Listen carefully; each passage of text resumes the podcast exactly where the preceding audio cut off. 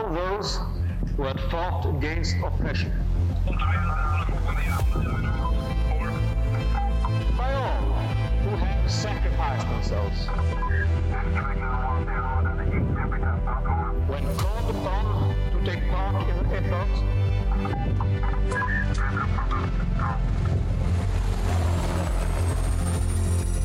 for freedom and peace.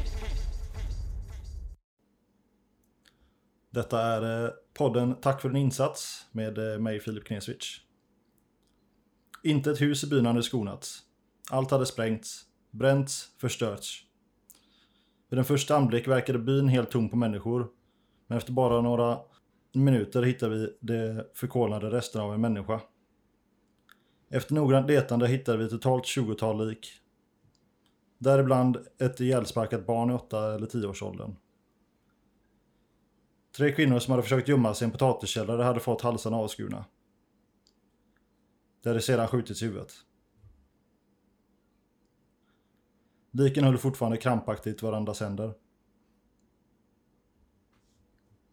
När pionjärplutonen senare skulle bära ut liken hade man försåtsminerat genom att stoppa en osäkrad handgranat i armhålan på en av liken. Den ramlade ut på golvet utan att detonera. Hela byn var fullständigt utplånad. Någon enstaka ko och katt hade på något underligt sätt undgått förintelse. Rök pyrde upp från husgrunderna. Vattnet stod bisarrt, nog och rann i avsprängda vattenledningar. En ensam gul barnstövel låg i slänten utanför ett av husen. Jag undrar fortfarande vad som hade hänt med det barn som bara för några dagar sedan sig hade ägnat sig åt att glädjas med lekar. Kanske var barnet ett av de små flickorna som sades ha bränts levande med bensin till mördarnas förnöjelse. Och eh, det var ett eh, litet stycke ur ett blogginlägg skrivet av Magnus Enström. Och eh, i all denna förödelse så har min gäst Joakim Bohm varit och tagit del av i sin Bosnienmission Bosnien-mission BA01. Så jag skulle vilja tacka dig och eh, ja, hälsa dig välkommen till podden. Tackar, tackar. Eh, jag tänker att vi ska ju komma in i allt eh, detta under själva eh, BA01-insatsen. Men jag tänker att vi börjar med eh, lite om dig, vem du är och eh, vart du kommer ifrån. Ja. Eh, Jag heter Joakim Boom. Jag är 54 år gammal. Kommer från Ängelholm i Skåne. Är nu förtidspensionerad och sjukpensionerad som det heter. På grund av eh, posttraumatiskt stressyndrom, PTSD. Tjänstgjorde på BO01 och BO04 under början av 90-talet. Ja, och eh, vi har ju pratat lite här innan. Eh, så att eh, vi har ju lite att, att, att gå igenom här. Du hade ju en eh, ganska mm, eh, vad säger, händelserik eh, mission, eh, minst sagt. Eh, Men jag tänker att vi ska eh, kolla lite på hur, hur det kom sig att du... För du gjorde ju lumpen som så många andra på den tiden. Eh, Ja. Tänkte kolla lite, hur var din inställning till lumpen och liksom militärlivet när, du, när, det, när det begav sig? Eh, jag har ju alltid varit intresserad av det militära. Ville bli officer när jag skulle göra lumpen. Jag gjorde lumpen i Kristianstad på P6 när det fanns. Eh, I, det var väl 85, 86. Jag har lite svagt minne om när det var. Ehm, blev ehm, fick en förfrågan om att fortsätta och bli officer. Men jag hade inte läst samhällskunskap på gymnasiet och då ville de att jag skulle läsa in det först. Eh, jag hade redan ett arbete och eh, då kändes det att både läsa in och arbeta, det var väl inte så roligt när man var i den åldern så att eh, jag fortsatte arbeta istället och droppa mina drömmar för att bli officer. Ja, och du tänkte vad, vad, vad hade du för tjänst när du gjorde lumpen? Eh, Jag var gruppchef på en eh, stridsvagn skyttepluton. Var det PBV? Så vi var PBV-burna Ja. eh, då. Och hur, hur upplevde du själva alltså, lump, lumpalivet? Var det, var det gött eller var det... Ja, alltså det... Som de flesta så är det ju... Man kommer ihåg det roliga. ju. Det gör man. Jag var ju som sagt bara positivt inställd till det militära så att jag gjorde så bra ifrån mig jag kunde. Eh, Men jag trivdes där. Så att, Var, du sa ju sen att du började jobba som svetsare va? Eh, Jag utbildade mig som svetsare och plåtslagare i skolan. Ja. Och eh, min pappa då jobbade som svetsare på ett företag där jag fick jobb redan när jag var 17. Eh, jobbade ett sommarlov och sen så utbildade mig sista året och sen så började jag jobba direkt där innan lumpen och efter lumpen då. Och det jobbade jag fram till eh, 92 när det var eh, den här stora arbetslösheten och ekonomisk svacka i Sverige. Och eh, slut, mitten av 92 var väl detta. Och eh, då började det ske saker i Jugoslavien, forna Jugoslavien, som eh, kom upp på tv, så man hade ju litet öga på vad som skedde där nere. Och man gick på Arbetsförmedlingen och tittade om det fanns jobb. Och då stötte jag på de här, eh, på den tiden så var det ju att man sökte till FN-tjänst. Eh, med små bilagor som där stod och sök FN-tjänst och gör en insats och alla de här grejerna. Och då stötte jag på detta och såg att de behövde folk, förmodligen till Bosnien. Och eh, fyllde i papperna, sökte in. Tänkte inte mer på det. Eh, blev uppringd att jag hade kommit in och skulle infinna mig i eh, Hässleholm. Detta var 93. Ja, eh, början av 93. Eh, vi åkte ner, eh, blev utrustade. Det var ett fult fullt kompani på den tiden. Hur många ungefär var det då? Oh, ja det vet jag inte. Kompani kan vara väldigt olika. Ja, nej, det var ju fyra pluton, skytteplutoner eh, i kompaniet och en underhållspluton. Jag tänkte på det bara. eh, Hade, fanns det någon historia i din familj med eh, utlandstjänstgöring eller militärtjänst ut, utöver lumpen då tänker jag? För lumpen är ju väldigt många i. Nej, eh, Eller hur var reaktionerna också för den delen? Det kan också vara spännande. ja, nej, min eh, pappa är inte alls eh, lagd åt det hållet. Eh, men jag heter ju Buml. Så att bakåt i släkten har vi ju varit militär knäckt. Och det är där namnet kommer ifrån. Mm. Reaktionen hemifrån den var väl mer eller mindre att ja, de visste ju inte vad det innebar. Så att, ja, att jag hade någonting att göra och ett jobb var ju det viktiga. Eh, och det var ju inte säkert att vi skulle åka ner heller på den tiden. Eh, regeringen hade inte beslutat i nu att vi skulle åka ner. Så vi eh, var på P2 och övade i en månad försommaren. Och sedan så eh, eh, fick vi eh, eh, åka hem igen eftersom de inte visste om och när vi skulle åka. Vad, vad var det ni övade på då? eh, När ni, var det vanlig bara alltså färdighetsträning eller var det mer? Ja, vi övade ju på allt möjligt. Alltså observationspost, förflyttningar. Ja, allt man skulle kunna tänka sig som skulle kunna hända där nere. Eftersom det då var krig där så var det ju inte en um, fredsbevarande styrka som skulle åka ner utan det var ju en fram, fredsframtvingande. Så att vi hade ju alla typer av uh, eh, av övningar, checkpoint, hur man skulle agera, hur man skulle agera mot eh, lokalbefolkning. Ehm, eh, de hade eh, statister som stod och kastade skit på oss och skrek och hade sånt där, om man skulle det. Vi hade övning på, eh, där faktiskt eh, jag blev tagen som fånge eh, av en B-styrka. Hur man skulle agera där. Eh, rensa hus. Eh, väldigt många sådana här grejer, så det var väldigt brett.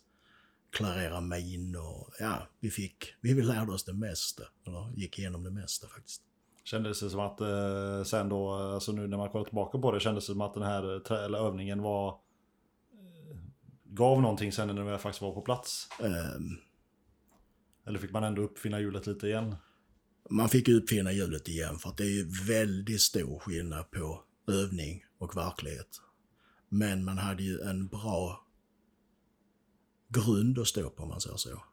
Eh, eftersom man hade tränat all, vissa saker och sånt där så tänkte man ju liksom att det här kommer vi aldrig råka ut för, men det här kommer vi göra. Så att då, man lärde sig de här observationsgrejer och, och förflyttningar och alla sådana här saker.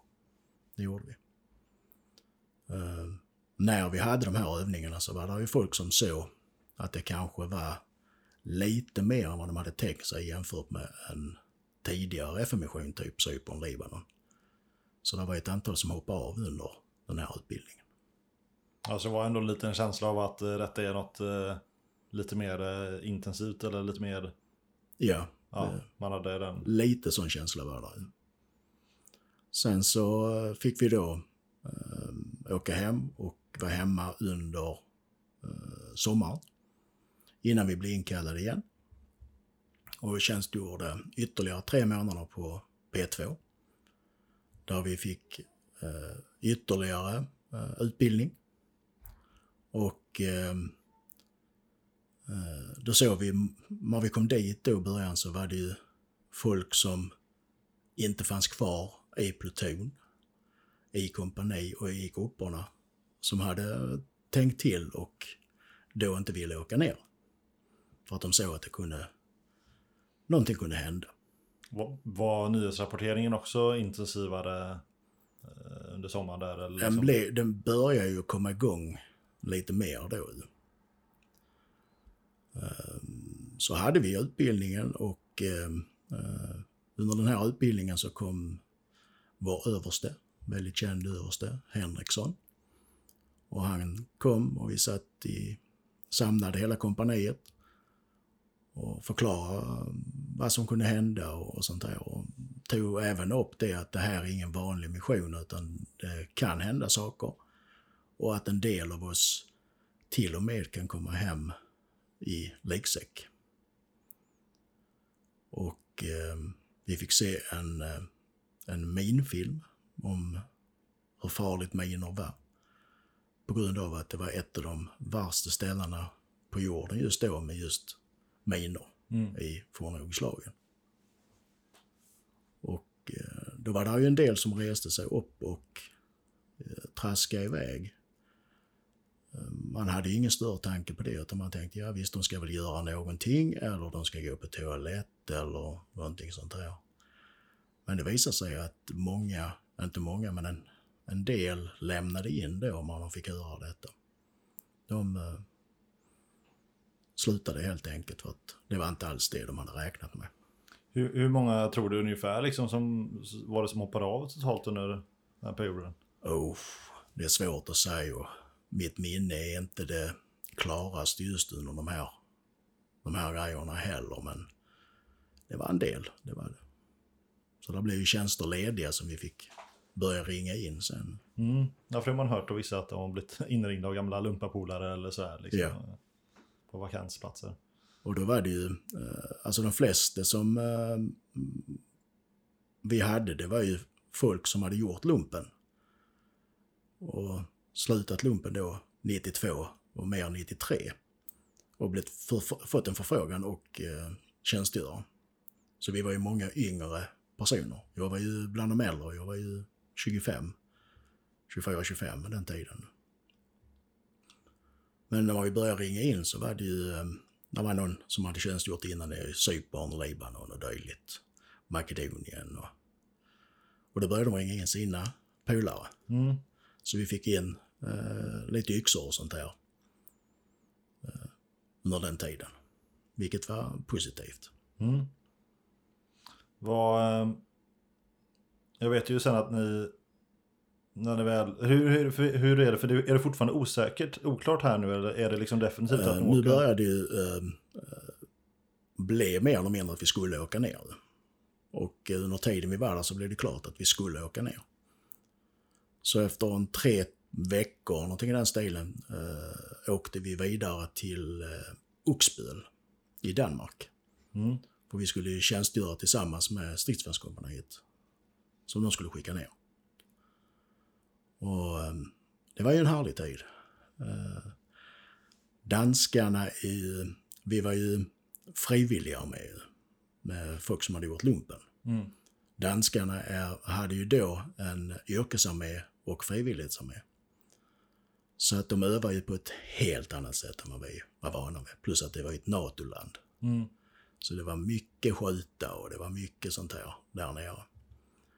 Men eh, de upptäckte att svensken var väldigt, väldigt duktig soldat. Så när vi hade våra skjutövningar så blev de väldigt imponerade på sättet vi eh, utförde dem på. Där var ju befäl från andra länder som var där och tittade. De ställde ju frågan liksom. Eh, Jaha, hur många skadade har ni per övning, skjutövning eller döda eller sånt där. Vi bara tittar på dem och bara, nej, vi har stukade fot eller någonting i den stilen. Men det sker väldigt sällan att det händer någonting. Och det kunde de inte förstå för vi gjorde ju rätt avancerade eh, skjutningar enligt dem då. Mm. Så det var väldigt intressant på så sätt. Ja, det, det är ändå någonting som jag har hört som är ganska återkommande. Alltså oavsett egentligen vilken... Alltså när jag pratar med folk som har varit i Afghanistan till exempel. Och just att, eh, att den svenska soldaten har ju haft ganska högt och gott rykte. Ja. Sin professionalism och, liksom, och att man är en, eh, ja, en duktig soldat och sådär. Ja, vi blev ju nästan, de trodde ju nästan vi var specialstyrka av något slag när de såg eh, vilka övningar vi gjorde. För vanliga soldater i USA hade inte den här, eh, de övningarna på det sättet som vi gjorde dem på och var så duktiga som vi var. Så det, var ju, det var ju ganska roligt att få höra det faktiskt. Mm. Hur, hur länge var ni i Danmark? Ungefär? Ehm, jag kommer inte ihåg hur länge vi var där tyvärr. Det var någon vecka vi var där i varje fall. Eh, innan vi skulle åka ner. Och eh, när vi skulle åka ner var det ju en... ehm, ja, det var en stor, stor cirkus. Uh, att åka ner med, då med tanke på att alla PBV och SISU, stridsvagnar, ehm, soldater, allting, jeepar och allting, containrar skulle jag ner till eh, Sauvien Panchevo eh, först. Mm. Så eh, vi var ju den största truppförflyttningen eh, som har gjorts sedan andra världskriget.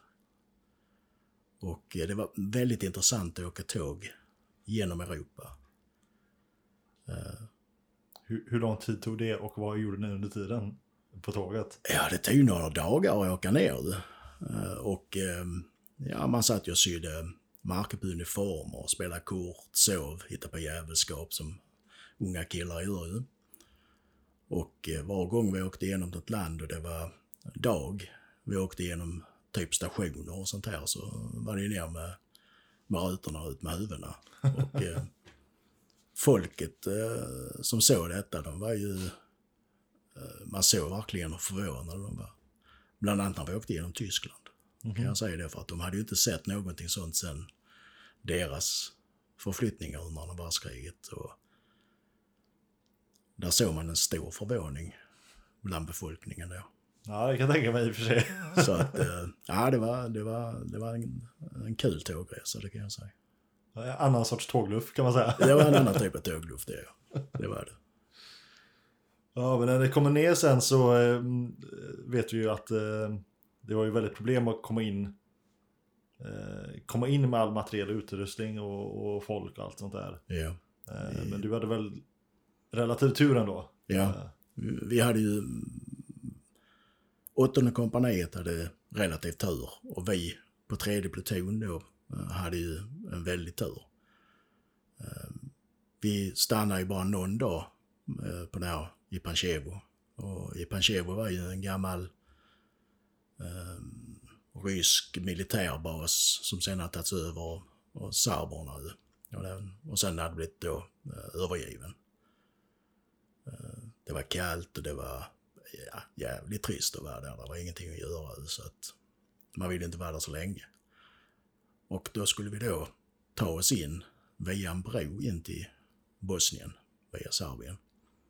Och då fick vi höra att eh, den här som skötte det, de kallade han för eh, King of the Bridge. Eh, serberna var inte sådär speciellt intresserade egentligen att, att släppa in oss i Bosnien eftersom de hade intresse i Bosnien. Och vi tyckte det var väldigt konstigt att vi överhuvudtaget åkte den vägen in där de kunde diktera om vi skulle komma in eller inte komma in. Och det de gjorde det var att eh, King of the Bridge han stoppade och sen så skulle han kontrollera allt som fanns i vagnar och manskap, eh, ammunition, eh, mat, ja, Robot stod mer eller mindre vad det fanns i de här. Så vi fick göra en, en stor eh, inventering och skriva ner allt vi hade i vagnarna. Och då kan vi ju säga som så också att vi stoppade ju ner allt vi kom åt i vagnarna. Det var ved från Sverige som vi hade i luckorna. Det var ammunition, vi hade ju jättemycket ammunition med oss. Eh, mat hade vi stoppat ner alla konstiga luckor och sånt där i den här PBVn. Eh, allt man kan tänka sig hade vi ju tagit med från Sverige. Eh, saken till är att överste Henriksson, när han fick reda på att han skulle sätta ihop eh, en bataljon till Bosnien, så menade han på att ja, men då måste vi ha utrustning. Och då hade ÖB sagt till honom att du får lov att plocka vad du vill. Bara du gör ett bra jobb. Och jag vet att um, kompisar till mig som tjänstgjorde i lumpen efter vi hade gått, åkt iväg var ganska sura på oss för vi hade ju plockat Robustub vad det fanns mer eller mindre i förråden. Allt som vi tyckte så bra ut togs med. Uh, oavsett om vi skulle använda det eller inte så gick de ju åt. Eh, PBB och allt som mm, kunde rulla i PBV-stil i, i Sverige, det blev till oss. Så att det var, de hade ju en intressant tid här i Sverige sen att genomföra lumpen och sånt där. Lite knapert då? Ja, det var väldigt knapert. Ehm, och eh, första dagen vi skulle igenom så mm, var det ju att ehm, han stoppade oss och det var ju någonting som inte stämde och då kom vi inte igenom. Så vi fick vända och åka tillbaka igen. Eh, dagen efter blev vi väckta väldigt tidigt och sa att nu ska vi försöka tidigt och, och försöka komma in. Och vi rullade dit och eh, denna gången släppte han igenom oss. Och eh, där har man en liten, en liten rolig eh, anekdot där. Eh, när vi lämnade Panchevo så tänkte man inte sig för så att man hade inte gått på toaletten. Eh, innan vi satte oss i vagnarna. När man väl hade satt sig i vagnarna så var det luckorna stängda och dörrarna stängda så att man kom ingenstans. Och för sitta då ett litet tag vid den här bron och jag började känna mig pinknödig. Och jag var jäkligt pinknödig till slut. Och jag visste inte var jag var någonstans. Vi visste bara att jag var någonstans på bron.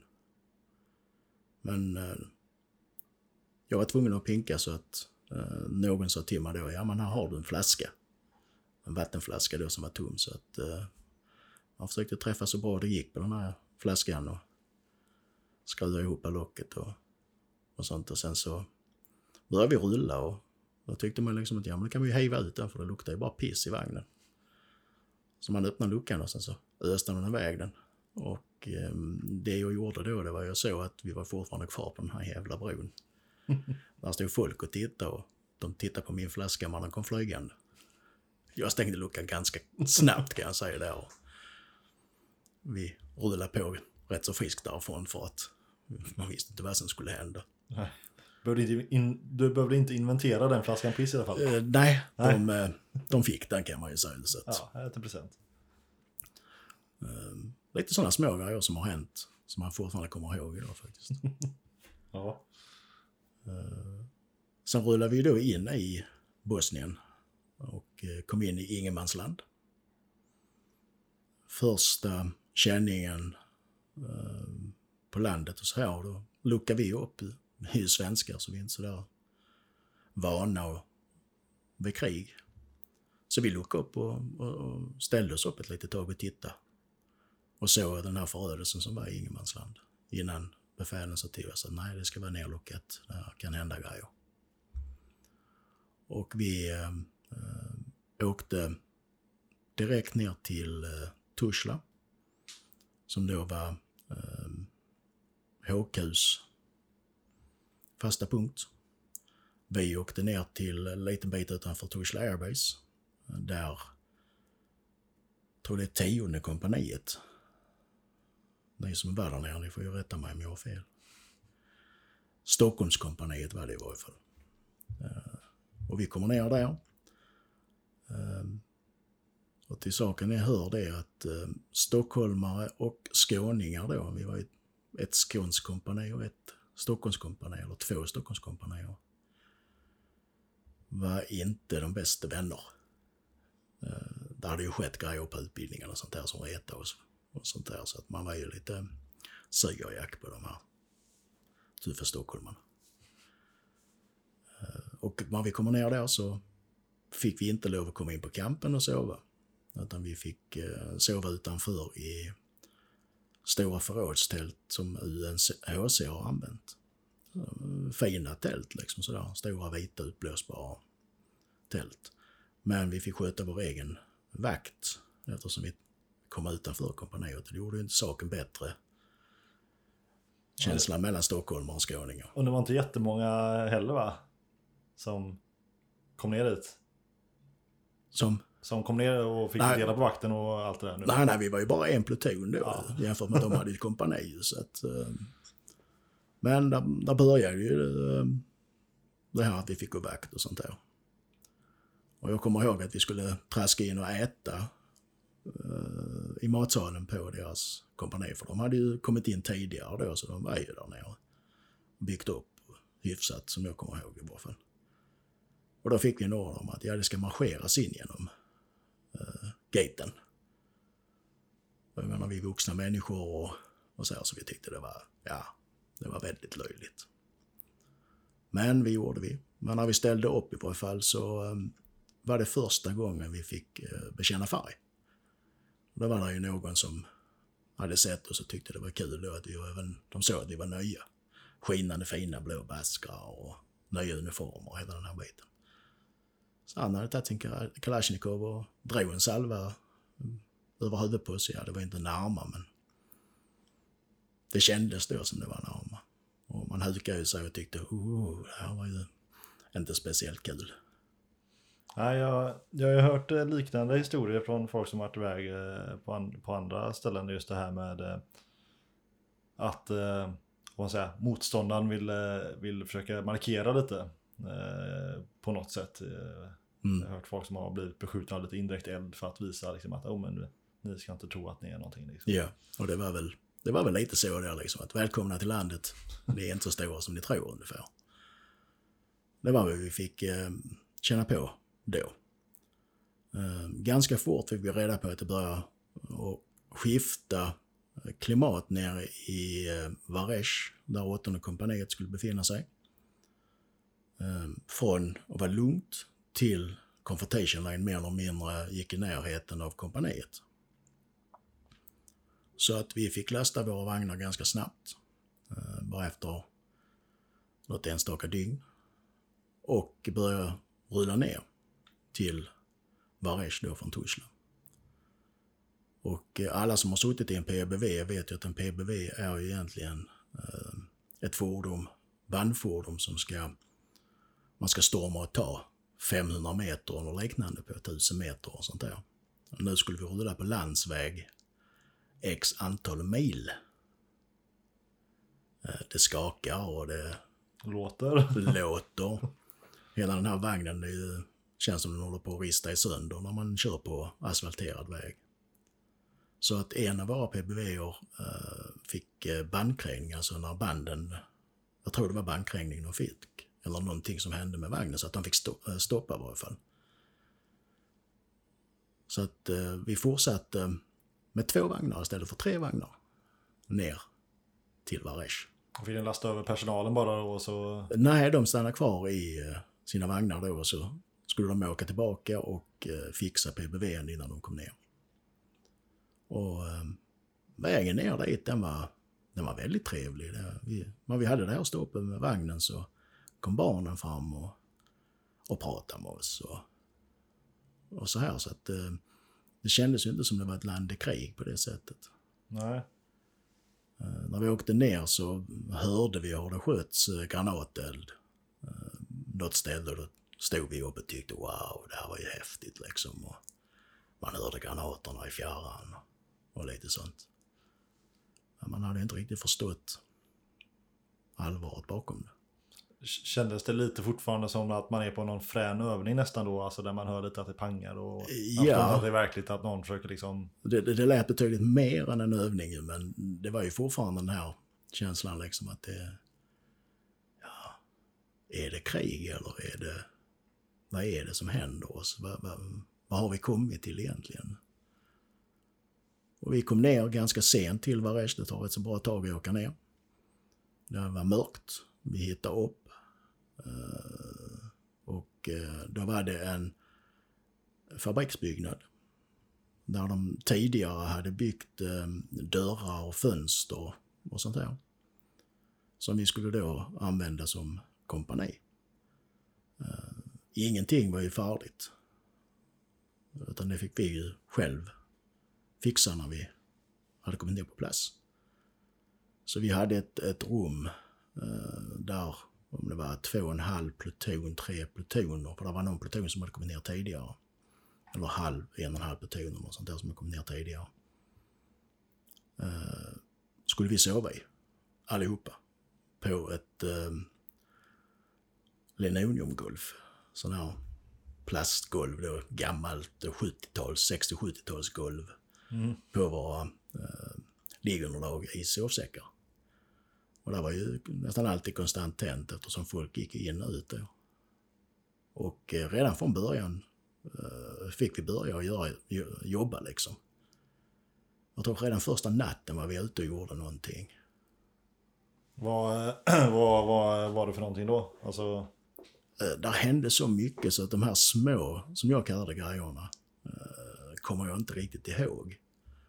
Det var någonting, någon beskjutning någonstans eller någonting som hände som man då fick rulla iväg och Jag försöker kolla vad det är som... kolla vad det ja. var ungefär. Ja. Så det var inte mycket sömn när vi kom ner där. Och eh, på dagen så stannade, eh, när vi var på ko- kompaniets plats så såg vi hur det var byggt där. Och då var det eh, eh, kanadensiska ingenjörsförband som hade legat lite längre hän inne i den här fabriken. Eh, på en, ett sågverk. Där hade de slått upp sina tält och och sånt där. De hade fixat lite vägar och sånt där. Och de hade ju då byggt en, ett eh, tillfälligt toalett på en stor eh, cementtrumma som gick eh, rätt ner i marken. En stor platta som de hade lagt över det och så byggt ett litet hus där som man kunde sätta sig och göra sina behov. Det behöll vi ganska länge, det här huset. Och det var väldigt intressant det här huset för att det var ju, man gick in och gjorde sina behov, sen kunde du sitta och, och räkna innan du hörde plasket. Ja, så pass. Ja, träffa botten då. Och vi hade ingen aning var det förde sen någonstans utan ja, man gick in och uträttade sina behov. Väldigt intressant då. Och då börjar ju en, en relativt intensiv period i det området. Eh, Confrontation Line gick mer eller mindre nästan över kompaniet emellanåt. Och truppförflyttningar hela tiden. Eh, hände alltid någonting någonstans.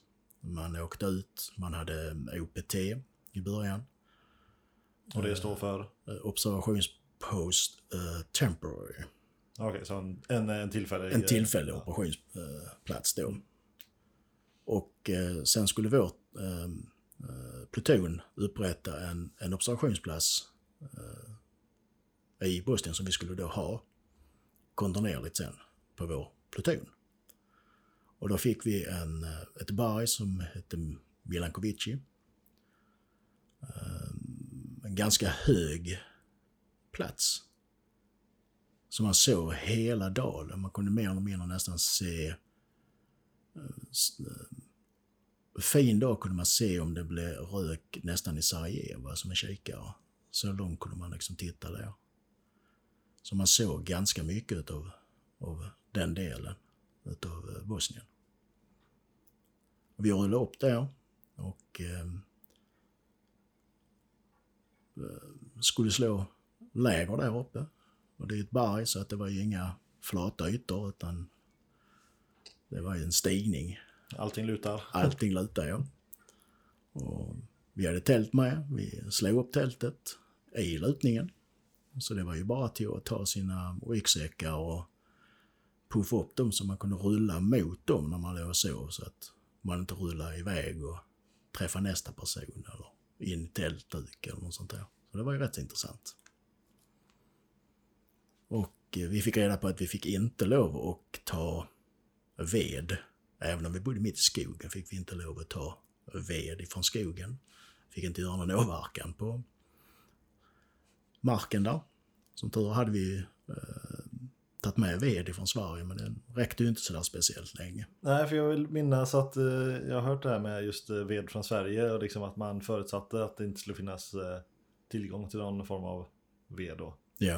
Eh, men eh, det tog slut ändå? Fort. Det, det tog slut fort, det vi hade i vagnen då. Um, och då hade vi fått en ja, en värmebrännare kallade de det.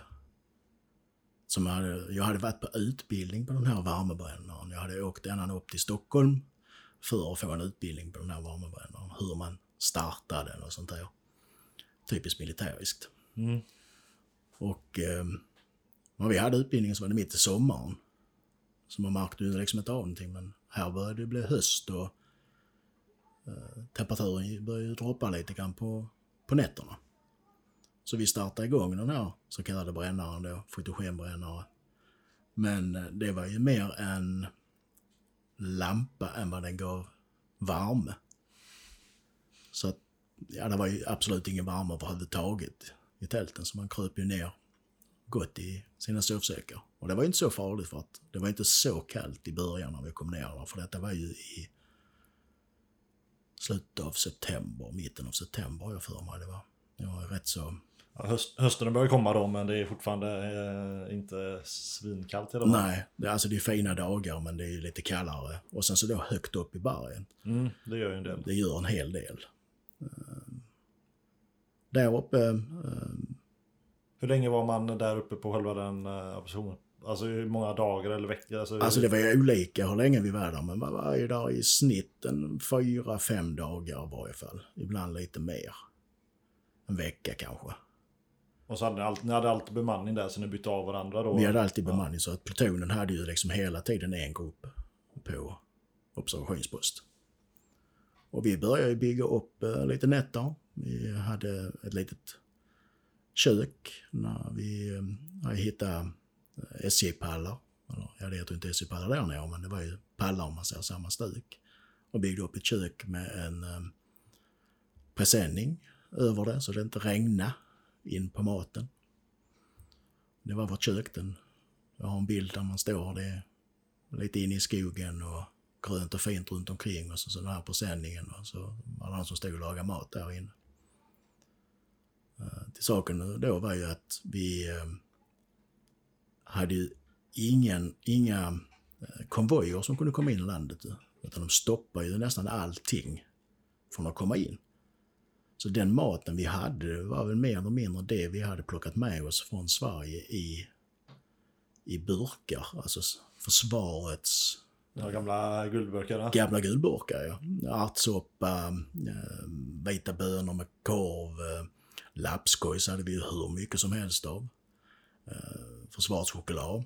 Eh, nickel, nu vet jag inte ungdomarna om de vet vad nickel är, men det är en sån här fyrkantiga, hårda karameller i olika färger. Hade vi jättemycket av. Eh, vi käkade nickel där så vi var blåa i huvudet till slut. Eh, eh leverpastej och pansarkex fanns där ju. Jag kommer ihåg bland annat när vi skulle blanda ihop den här lapskojsen, vilket inte var den bästa. Alltså det var någonting man tog sist, mer eller mindre, att man skulle käka lapskojs. Och då samlade vi alla burkarna och så hällde vi i dem i kastrull och gick hem till gasolspisen och skulle värma upp dem. Och då hade någon satt eh, fotogenlampan lite taskigt, så den, den hängde eh, ovanför grytan. Och den hade väl läckt, eller någon, ja det var väl någon droppe som hade fotogen som hade droppat ner i lapskojsen. Och eh, fotogen i mat, det förstör, en, två droppar kan förstöra en otrolig mängd mat. Du smakar, du kan alltså inte äta det här man har så, så det var inte bara lapskojsen som gjorde att det smakade skit utan Nej, vi, vi försökte äta det men nej, det gick inte alltså. Det, det var till att hälla ut och då, då hade vi ju liksom knappt någon mat. Så det var ju det var en väldigt intressant tid uppe på det här observationen då. Uh, skedde rätt roliga grejer. Vi hade bland annat två, två pojkar eh, i, vad kan det ha varit, 12 års ålder den ena och den andra var väl lite äldre, 14, 15 kanske. Från byn som hade traskat upp där. Mhm. Och i början så hade vi ju inga, ja, alltså, an, vi eh, hade ingen koncertina runt omkring eller någonting i den här stilen för vi hade inte fått in de här grejerna ännu. Så att de traskade in och vi, vi bjöd in dem. Och de lärde oss eh, bosniakiska då. Eh, ord som man inte ska lära sig egentligen. Men det tyckte vi var skitroligt att få lära sig som man skulle kunna säga till folk och sånt där. Väldigt trevliga killar. Eh, deras by eh, hade ju heller ingen mat så att de, det var ju en fattig by. Det var ju, man kan jämföra det med en, med en by från 50-talet, Europa ungefär, eller Sverige. Och så då väldigt lite mat. Så man, man bjöd ju lite, även om inte vi hade någonting så gav man dem lite. och De hjälpte till att arbeta och, och sånt där. Så det var, det, det var en kul, kul, roliga minnen med de här killarna då. Ehm, men när vi då inte var på OP så var vi nere på kompaniet. Och på kompaniet så var det på dagarna eh, försökte man ju eh, stridsställningar, göra stridsställningar i den bosniska leran som vi kallar det. En lera som är vida känd eh, för oss som har varit där nere. Ja, det är också kallat för Balkanleran tror jag. Balkanleran, ja. Stämmer. Den är djup. Den fastnar överallt. Och när den väl har fastnat så blir den kvar och sen bara bygger den på. Så jag är 1,75 men det när man kom in så var man närmare 1,80 lång för så mycket lera hade man under kängorna. Och det skulle man då gräva i och göra skyddsvärn och sånt där. Samtidigt som att så fort det hände någonting, och vilket det gjorde konstant, så åkte man ju ut på de här ställena. Det var skjutningar, nedslag, ehm, flyktingar eller vad det nu var liksom. Så var man ju ute konstant också. Så att, eh, och det var ju både dag och natt. Eh, hur mycket information fick ni eh, om vad som hände runt omkring er, alltså utöver ert lilla område? Alltså, hur, vad fick ni för bild av hela situationen i, i Bosnien? Alltså vi som äh, låg på sky- skyttegrupp äh, då, vad jag kommer ihåg, fick väl, vi fick väl information vad som hände med olika ställen i Sarajevo och dylikt sånt här, men man hade så fullt upp med sitt eget område så att man la inte riktigt det på minnet om man säger så, utan det var ju det närmaste området och vi hade en väldigt intensiva tre månader i vårt område. Där hände ju konstant någonting. Eftersom Confrontation Line, som jag sa, den gick ju i, väldigt, i närheten eller till och med nästan direkt över kompaniet. Eh, vi bytte ju styrkor eh, från då kroater till serber till bosniaker titt som tätt. Och då skulle man ju se skillnaden på de här. Där var ju då även där eh, fabriken som vi hade hyrt, den hyrde ju FN av någon i Varesh eh, då, men det bytades ju chefer i den här byn. Eh, så att där kom ju folk och lämnade lappar till oss. Att nu har vi höjt kostnaden till det här eller det här. Eller där kom, ehm, speciellt en gång när de kom och lämnade lapp att eh, om ni inte lämnar det här så kommer vi att eh, ta över det med våld. Alltså de skulle ju då eh, ta oss. Men hur, hur, till vilken grad tog man det seriöst? Eller hur svarade man på det? Liksom? Eller hur? Välkommen. Jag vet högre befäl arbetar ju med det om man säger så. Vi fick ju reda på det så vi hade ju byggt upp eh, eh, ett litet försvar. Så vi var ju beredda om det skulle hända någonting. Så man var ju eh, lite, alltså då, redan då hade vi varit med om så mycket saker som hände så man gick på ren adrenalin redan då. Och eh, så att man, man var lite uppjagad och man var beredd om det skulle hända någonting men. Det var väl en av alla sakerna tyckte man så att eh, så farligt var det väl egentligen inte. Utan det var mer befälen som hade då jobbet och, och försöka fixa det här. Och de kom med sina Mercedes och, och lämnade brev och nu har ni så lång tid kvar och, och sånt där. Men där hände ingenting. Eh, det var lugnt. De fick väl pengar förmodligen. Så det hände ingenting. Men under hela den här tiden så var det ju, rullade ju konstant. Man sov inte så många timmar per dygn. Eh, man var ju uppe både dag och natt. Fick någon lite sömn här och någon lite sömn där. Så OP, det var ju en um, semester och få komma upp ett OP då. Och där kunde man ju arbeta i lugn och ro. Och sova på dagarna när man inte hade någonting att göra och, och lite sånt där. Och sen så en tid in i missionen så var vi på OP när vi fick höra att eh, kroaterna var det väl då, har jag för mig som drog sig tillbaka.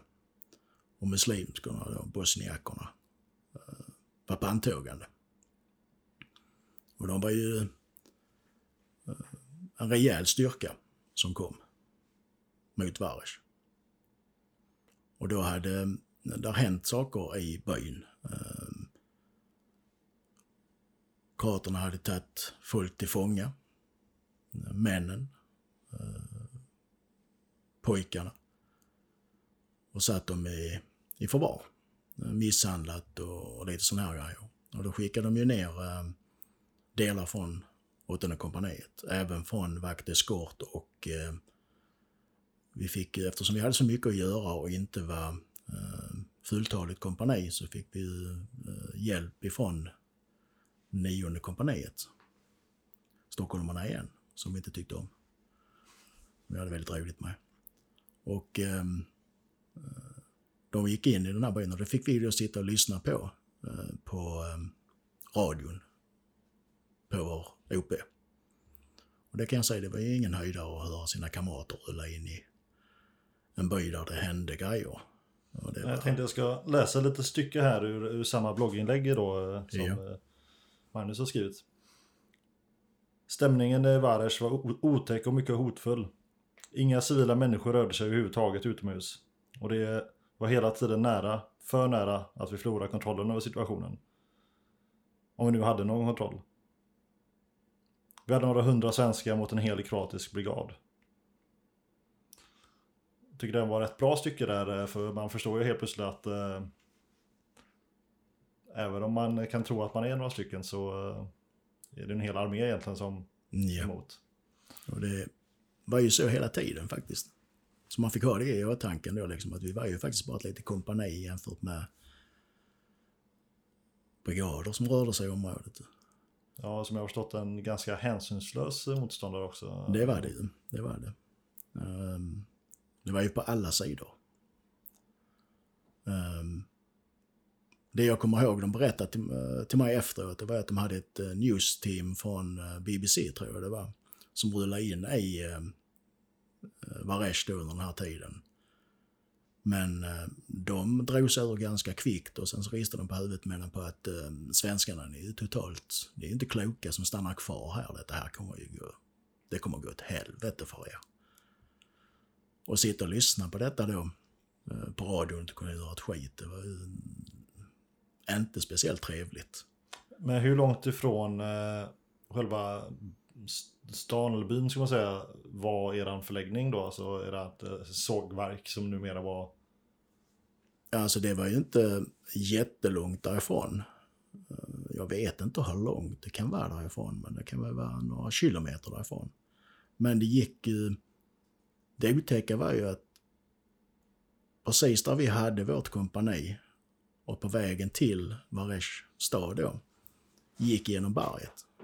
Och det var en, en tunnel som de hade sprängt eh, genom berget då. Och det är ju säkerligen jättelänge sedan de hade sprängt den här. Och den här tunneln var totalt mörk. Eh, där fanns ju inget ljus överhuvudtaget i den. Den var trång. Man kunde sitta i PVVn och reste man sig upp och tog ut handen så kunde man träffa taket.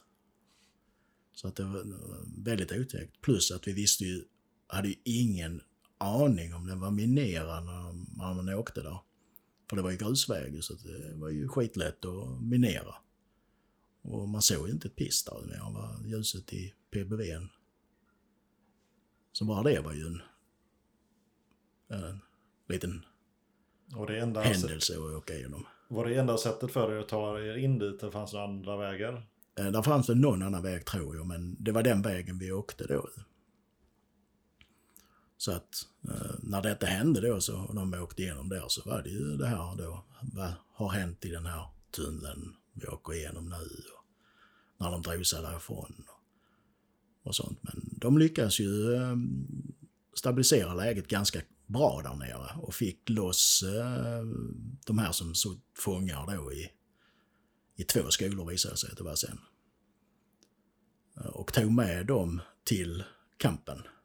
Så vi hade eh, en liten eh, flyktingförläggning utanför kampen. Eh, med eh, folk ifrån Varesh då. Och eh, ja, som sagt var, jag var ju på OP så att jag fick ju bara höra de här grejerna via via eh, radion. Och då kan man ju tänka sig det här att man, man sitter och lyssnar på det. Ja, nu är det eh, sniper som eh, finns där uppe. Där är någon som har eh, granatgevär som står en bit ifrån oss och nu är det nästan så att nu, nu vet det fan om de inte skjuter här snart. Och, och sitta och lyssna på detta och inte kunna göra ett skit för vi fick inte lov att lämna upp utan det, det var ju vår post. Det var inte roligt. Och det var inte den enda gången jag råkade ut för det. Det kommer senare i tid också. Ja, det, som jag har förstått det så är det ju väldigt många som... Alltså det finns många tillfällen där det varit liknande då att man har suttit på vid sidolinjen som vissa säger då liksom och, och just det här lite att man inte kan in och hjälpa till eller in och göra någonting. Ja. Att det, det, det är väldigt frustrerande. Ja, det kan jag, kan jag nästan förstå. Eftersom det var ju då ens, ens vänner som man hade på de andra plutonerna som var där inne. Det som efteråt så mm, har man diskuterat det här med, med vilket som var jävligt att råka ut för grejer och sånt där. Så efter ett tag så började vi ju tänka efter men de som satt på Sing Sing, alltså de som satt och tog emot eh, radiotrafiken och eh, pratade i radio och sånt där. De satt ju konstant inne i sin lilla hydda och gjorde detta. Mm. Och fick höra all, all skit som alla råkar ut för. Det måste ju ha varit en extrem grej att sitta där inne och höra allting och inte få lov att kunna göra någonting. Mer än att då eh, försöka få hjälp via radion och sånt där, vilket inte alltid gick heller. Nej, det, det är ju det att eh, ibland kan ju okunskap vara, eller ovisshet vara att inte veta någonting kan ju ibland vara skönare än att veta vad som händer och inte kunna göra något. Ja, så att, eh, att de inte har mått bra, det, det, det kan jag ju förstå under den tiden. Eh, sedan så eh, kom vi tillbaka till kampen, körde vårt gamla vanliga race. Ja, för ni höll väl fortfarande på att bygga upp egentligen kampen konstant när ni var där? Vi byggde upp den konstant. Alltså, vi började ju bo i det här rummet som jag sa då, men efter ett tag så, någon, jag vet inte om det var en vecka eller två, så började vi bygga upp, eller folk bygga upp eh, eh, sådana här eh, mekanikertält inne i en, eh, en stor byggnad då i fabriken. Där vi då hade, eh, låg på betonggolvet på våra, eh, vad heter det? Ja, liggunderlag Liggunderlag, ja. Mm. Och i våra sovsäckar. Och fortfarande så, vi hade ju kockar med oss. Men då lämnade vi över gulburkarna till dem ju. Och de hade ju lite med sig i sin vagn och sånt här så att de lagade ju mat till oss eh, på provisoriska kök och sånt där emellanåt. Och de gjorde ett jäkla bra jobb för att höja moralen på oss. Eh, och ehm, fixa till. Eftersom konvojerna fick fortfarande inte lov att komma in. Så vi fick ju ingen supply överhuvudtaget. Eh, det var ju allt. Vi fick, vi fick ingen supply. Vi fick inget vatten, vi fick ingen mat, vi fick ingenting liksom som kom in. Så att det, det, jag gick ner eh, ganska många kilo där kan jag säga. Först och främst allt arbete man gjorde, stressen, ingen mat och allt det här liksom. Så att man rasar i vikt. Det gjorde man. Och FN gick ju så långt så att de diskuterade till och med att eh, eh, alltså, flyga in och släppa mat via fallskärmar till oss eller supply via fallskärm till oss.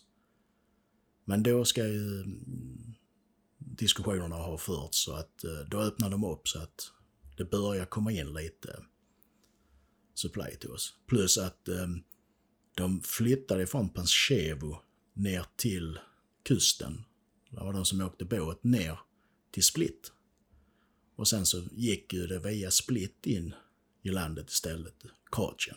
Mm. Och um, de var ju betydligt vänligare att släppa in oss så att eh, det gick att släppa in. Och det vet ju att de här lastbilschaufförerna då som alla tycker, vad fan det är lastbilschaufförer, de har ju inte varit med om någonting.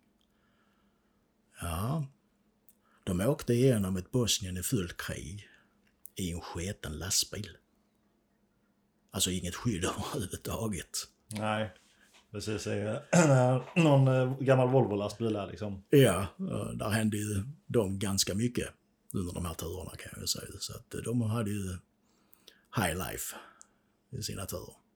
Och om vi går tillbaka till den här tunneln då som vi pratade om innan. Det var ju att containrarna gick inte igenom den här eh, bron så att då fick de ju fälla containrarna ner på sina hjul och så dra efter Ja, genom tunneln. Igenom tunneln. Så att... Eh, ja, det var mycket grejer som man inte tänker på som civil här hemma som då man är tvingad att göra där nere för att överleva om man säger så. Enkla grejer liksom som köra genom en tunnel. Ja men då måste du plocka av allting och så dra det igenom den här jävla tunneln. Är den minerad eller icke minerad och sånt där. Så det, det var väldigt intressant tid där nere. Ja, lite där improvise, adapt, overcome. Ja, det, Clinton hade ju verkligen rätt, det kan man ju säga. Så att, ja. Eh, och eh, eh, vi var uppe, åter uppe på OP igen när vi fick eh,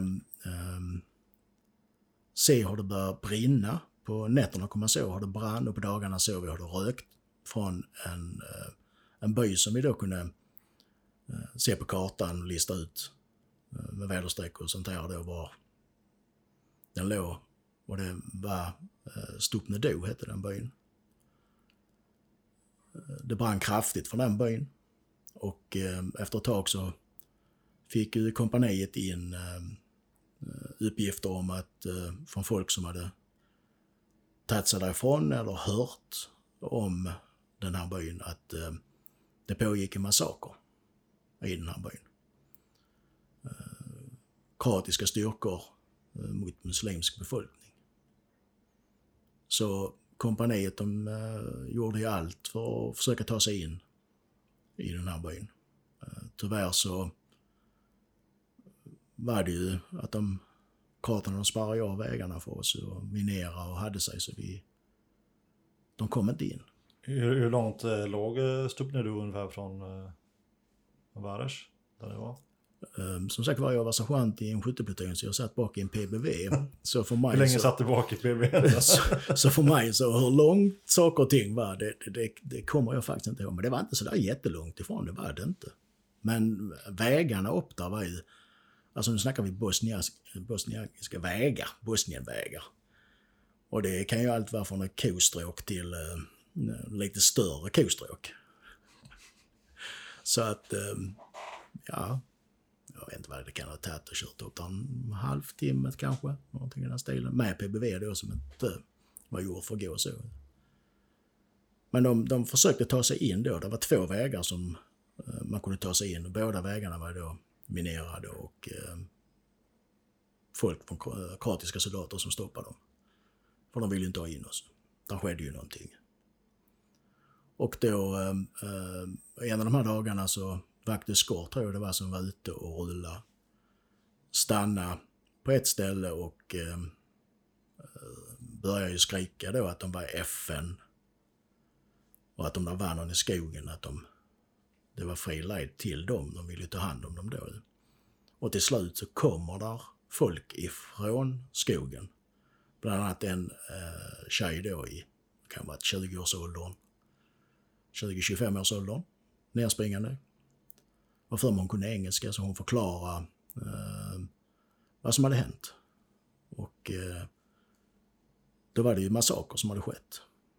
Och hon hade haft en pojkvän som eh, Eh, hade varit hemma för att han hade blivit skadad på ett eller annat sätt så han gick på kryckor. Och då hade de eh, haft henne stående sidan om medan de hade slått ihjäl hennes pojkvän mitt framför ögonen. Och det var väl det här att hon fick inte lov att skrika och göra väsen av sig. Eh, när hon såg på. Och sen så hade de våldtagit den här tjejen. Ett antal. Väldigt vanligt. I, i Bosnien under kriget. Många kvinnor som blev våldtagna, flickor som blev våldtagna. Eh, och hon hade sen blivit insatt i ett hus där de hade tänt på huset. Och de skulle då elda upp huset med eh, henne och eh, ett helt gäng med människor. Men de hade hittat något typ av verktyg och lyckats slå sönder väggen på baksidan. Ta sig ut genom ett hål där. Och kunna, utan att bli sedda, fly upp i skogarna. Och de var ju livrädda och helt förstörda. Så därför tog det ju lång tid innan de sökte sig till FN-förbanden. De var inte säkra på att det var hjälp eller vad det var. Och när vi hörde detta så var det ju ännu mer att vi ville ta oss in i den här byn. Vi var ju riktigt, eh, ärligt talat, jävligt förbannade. Eh, jag kommer ner från eh, OP. Eh, sov en natt, fick på morgonen reda på att vår pluton plus en pluton från nionde kompaniet skulle försöka ta sig in i Stupnedu. Stupnedu. Vi rullade på två olika håll. Och eh, vi kom upp till en checkpoint där det står tre eller fyra krater. De hade minerat vägen framför oss med stridsvagnsminor. Och de stod ju där med sina Kalashnikov och stoppade oss och menade på att eh, nej, vi släpper inte igenom er. Vi stod och diskuterade lite med dem och man hör på radion att um, Ulf Henriksson är i närheten. Så han mer eller mindre säger till oss att stannar ni på plats så kommer jag. Och eh, ni som har läst eller hört ryktespridningarna, för det var mycket ryktespridningar, eh, om att Ulf Henriksson har sparkat bort en mina vid en checkpoint. Detta är det här tillfället.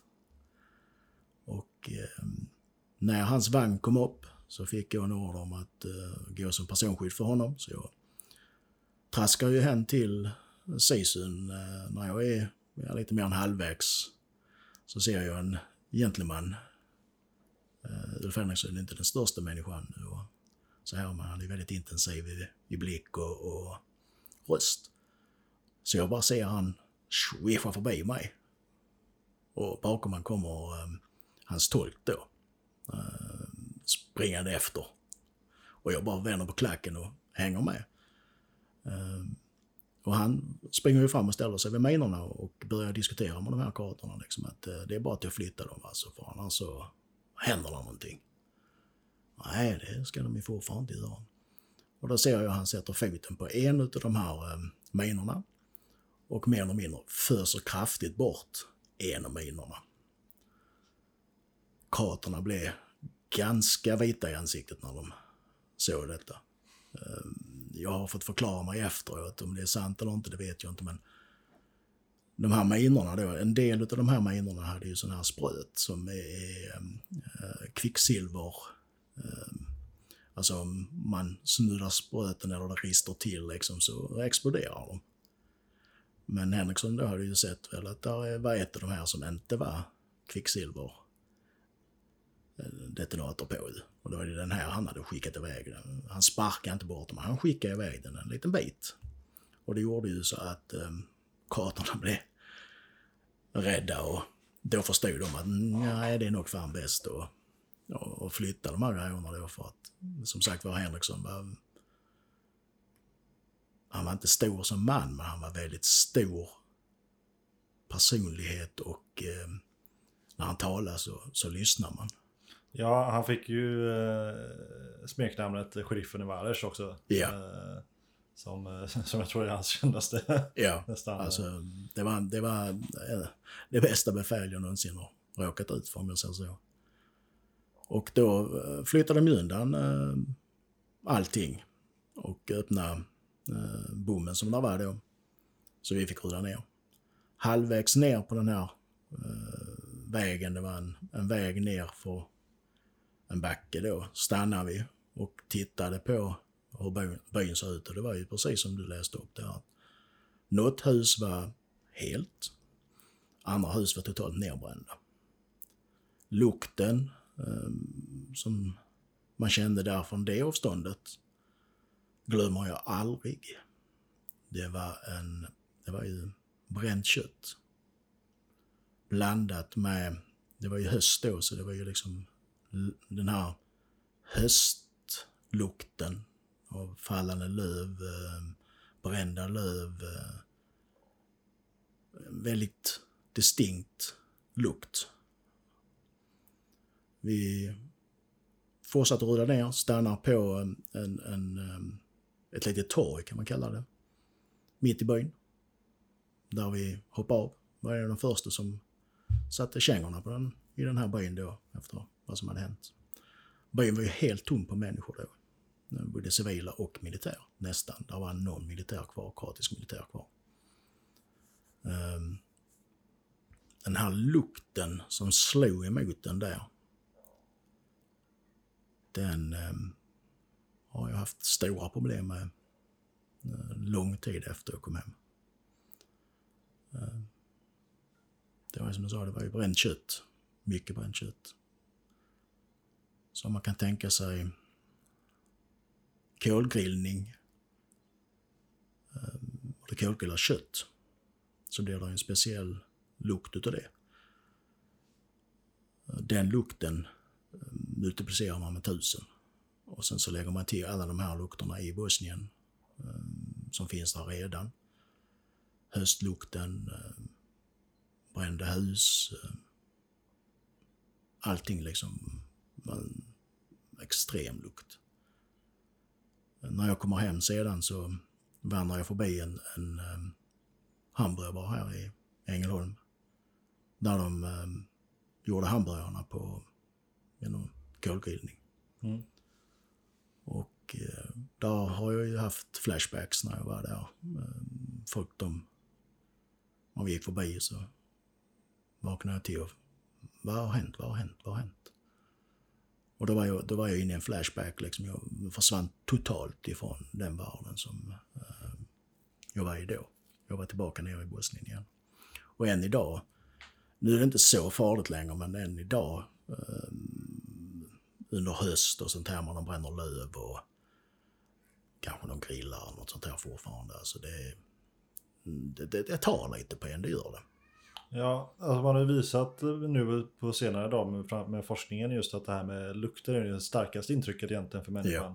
Ja. Eh, långt efter syn och hörsel och sådär. Utan ja. just lukter är ju den största eh, ja, sinnet, sinnet som kan dra, dra igång minnen. Liksom. Ja. Det, och det vet man ju själv om man tänker på glada minnen kan man ofta förknippa med eh, just eh, dofter också. Ja. Um. Och detta var ju, som jag sa, väldigt extremt då. Det var ju jag vet inte hur många lik som hittades, men du sa väl ett 20-tal? Ja, Magnus hade skrivit det där i ja. inlägget. Och eh, eh, en del var ju, var ju då brända. Förmodligen levande. Eh, det här liket som han sa, eller högen av kol som han, han sa, den såg vi ganska kvickt för den, den låg vid en husvägg eh, vid, vid den här eh, platsen vi stannade. Då kom eh, vår bataljonsläkare som var med också. Vi gick hem och tittade på den och så sa han, eh, grabbar, kom hit här. Och vi gick ju hem då och då sa han, detta är vad ni ska söka efter också. Detta är en människa som är bränts levande. Och då visade han eh, några ben som var kvar, bland annat käkbenet eh, var ju inte bränt. Så man såg att det var varit en människa tidigare. Så det var ju första offret om man säger så. Man såg då. Sen delades vi upp, i plutonen delades vi upp i grupper och eh, skulle gå igenom den här byn och leta upp liken var de befann sig någonstans för att dokumentera det. För att senare skulle det komma in ehm, rättstekniska från FN och sånt där då som skulle gå igenom det. Och eh, där var ju, då fick vi reda på att det kunde ju vara minerat så att vi fick ju eh, gå långsamt fram. Och eh, det var ju ingen härlig känsla att, att gå där och, och rota bland grejer och, och se om man hittar lik och sånt där. Eh, bland annat så, när det gäller mineringen så hittade vi en, en av mina killar då hittade en, en tv som stod i ett hus som var totalt nedbränt. Men tvn var hel. Stod mitt i huset. Uh, det var bara lite sot på den sånt där. Och han kallade på mig liksom, wow, har en tv här liksom. Jag rör för jävlar inte den. Och det var inte helt omöjligt att den var minerad genom, när man hade satt den, så att den, den var ju hel. Ja, så att den skulle vara försåtsminerad så inte någon, eller någon, någon skulle plocka upp den eller någonting sånt här då liksom. Och, Eftersom det var en tv i ett bränt hus liksom. Det, det var ju... Det kan ju inte ha stått där utan den är ju placerad där på något sätt. Eh, I en av backarna hittade vi ett... Ehm, jag gick upp och, och såg ett lik där ehm, människan... Ehm, han har ju bränts levande så att det man ser på honom... Ja, kläderna har ju brunnit upp och, och huden är ju uppbränd och, och så, så det är bara kött inte kol utan det är kött, verkligen köttslamsor. Som, eh, så här och eh, han ligger i en väldigt konstig ställning med, med armar och ben, alltså man ser skräcken i, i fingrarna liksom, de har krökts och, och ansikte och, och sånt där. Och detta skedde väl, vid, vi hade ju inte ätit ordentligt sånt så man stod där uppe och tittade eh, på den här mannen då som låg där. Och då kommer en av de andra från en annan grupp då gående med pansarkex och leverpastej. Och undrade om vi var sugna. Och vi hade inte ätit. Och eh, det är ju en sån här tillfälle när man verkligen ser hur man förändras när man är i sådana här situationer. Mycket att man förändras på ett sånt sätt att man måste hålla kvar i en sjuk humor på något sätt för att man inte ska ta allt för mycket åt sig. För på innersidan av det här låret eh, hade den här mannen, det såg ut som att något djur hade mer eller mindre ätit på honom. Och då var det någon som myntade att eh, ja, när katten är hungrig så finns det whiskas i Dastansko. Eller Stupnido. Och eh, för vanliga människor låter det ju jävligt hemskt. Men för oss var det ju ett sätt liksom att försöka hålla oss någorlunda normala om man säger så. Ja, det är, det är ju en sak som återkommer i, i just de här yrkena, som man vill säga, där, när, när man utsätts för väldigt eh, ja, bizarra situationer, ska man väl säga. Eh, just det här med att humorn är ett sätt att försöka eh, förmildra den, den stora Tragedin. tragedin och, och hela det här hemskheten liksom. Att man försöker neutralisera lite det här extrema för det är ju så svårt att ta på. Ja. Det, och det, det är ju någonting som är väldigt väldigt distinkt just när det kommer till det militära. Alltså alla som har, har någon form av militär erfarenhet vet Ja. att humorn är ju snäppet eh, Den är vassare. väldigt, Och, den är väldigt grov, grov om man säger så. Liksom. Det är det. Ja, Passar där, men den passar ju definitivt inte någon annanstans. nej. Ehm, och sen så var det ju... ehm, Alltså vi stod och käkade de pansarkexen med leverpastej. Um, på plats där ändå fast det här skedde. För det, man var ju tvungen att äta det. Vissa klarar inte av det men... nej jag, jag är ju själv en liten sån eh, eh, i, i min karriär inom räddningstjänsten då så, så har man ju varit med och sett ett och annat sådär. Eh, och, då, och då var vi bland annat vid en, eh, någon som lagts på tågrälsen. Ja. Eh, Och just det här med mat, då vet jag att, eh, för vi fick ju plocka ordning efter det här och, och sådär. Och det var en ganska korbulent person. Eh, Och då vet jag att på eftermiddagen sen så var jag bjuden hem till eh, min mamma på eh, middag. Och då bjöd de på lite lax och, och potatis. Jättegott. Förutom att laxen blir lite så här, den är, lite, den är ju en väldigt fet fisk. Ja. Eh, Så jag åt- åt ju ingen lax den eftermiddagen där kan jag säga. För det var ju alldeles för likt det här konsistensen eh, som tidigare på morgonen hade blivit upplockat då liksom. Ja. Eh, Så att eh, jag, jag förstår de som inte kunde trycka i sig någonting. Det, Ja, det förstår jag också men man är ju olika. Man är olika som, som människor, alltså man tål mer eller mindre. Och det kan ju skilja sig från dag till dag också. Um, sen hittar vi ju det här, det här barnet då som hade då blivit ihjälsparkat och, och sen. De här tre kvinnorna som um, hittas i jordkällaren var ju en av min, min ehm, um, plutonkompisar som, som såg det. Han berättade ju efteråt att han hade kommit in i det här huset som var totalt mörkt. Letat med ficklampa. Helt plötsligt hört ett ljud bakom sig. Så han hade snurrat runt då i tron om att det kanske var någon som var kvar. Krat eller offer eller något sånt där. Men det var en ko då som de hade stoppat in där och på något jävla sätt stoppat en spann över huvudet så den såg inte ett skit. Så den gick där inne så han eh, från adrenalinkick enorm till lite lugnare adrenalinkick. När han såg det och sen vänder han sig om och då spelar ljuset i, ehm, i huset och då ser han ju de här ansiktena då på de här kvinnorna. Det är, eh, som han sa, en mor och två döttrar förmodligen. Där de då har skurit halsen av och eh, avrättat dem. Eller skjutit dem i huvudet på något sätt. Om det är före eller efter det, det vet jag ju inte för att vi var inte där. Men eh, som det står i boken så den här handgranaten som rullar runt eh, fick jag ju reda på redan den dagen att den eh, kom ut när den här kompisen var där. När han gick hem Då, att den poppade upp där. Så att ehm, jag tror att den gjorde det var min vän var där inne. Men den var ju säkrad så att den, det hände ingenting som tur var. Lite sådana små saker som, som har hänt då. Och vi gick runt och vi hittade ju bland annat pojkvännen till den här tjejen då, liggande. Som sagt var, det såg med att han hade blivit, ja, misshandlad till döds.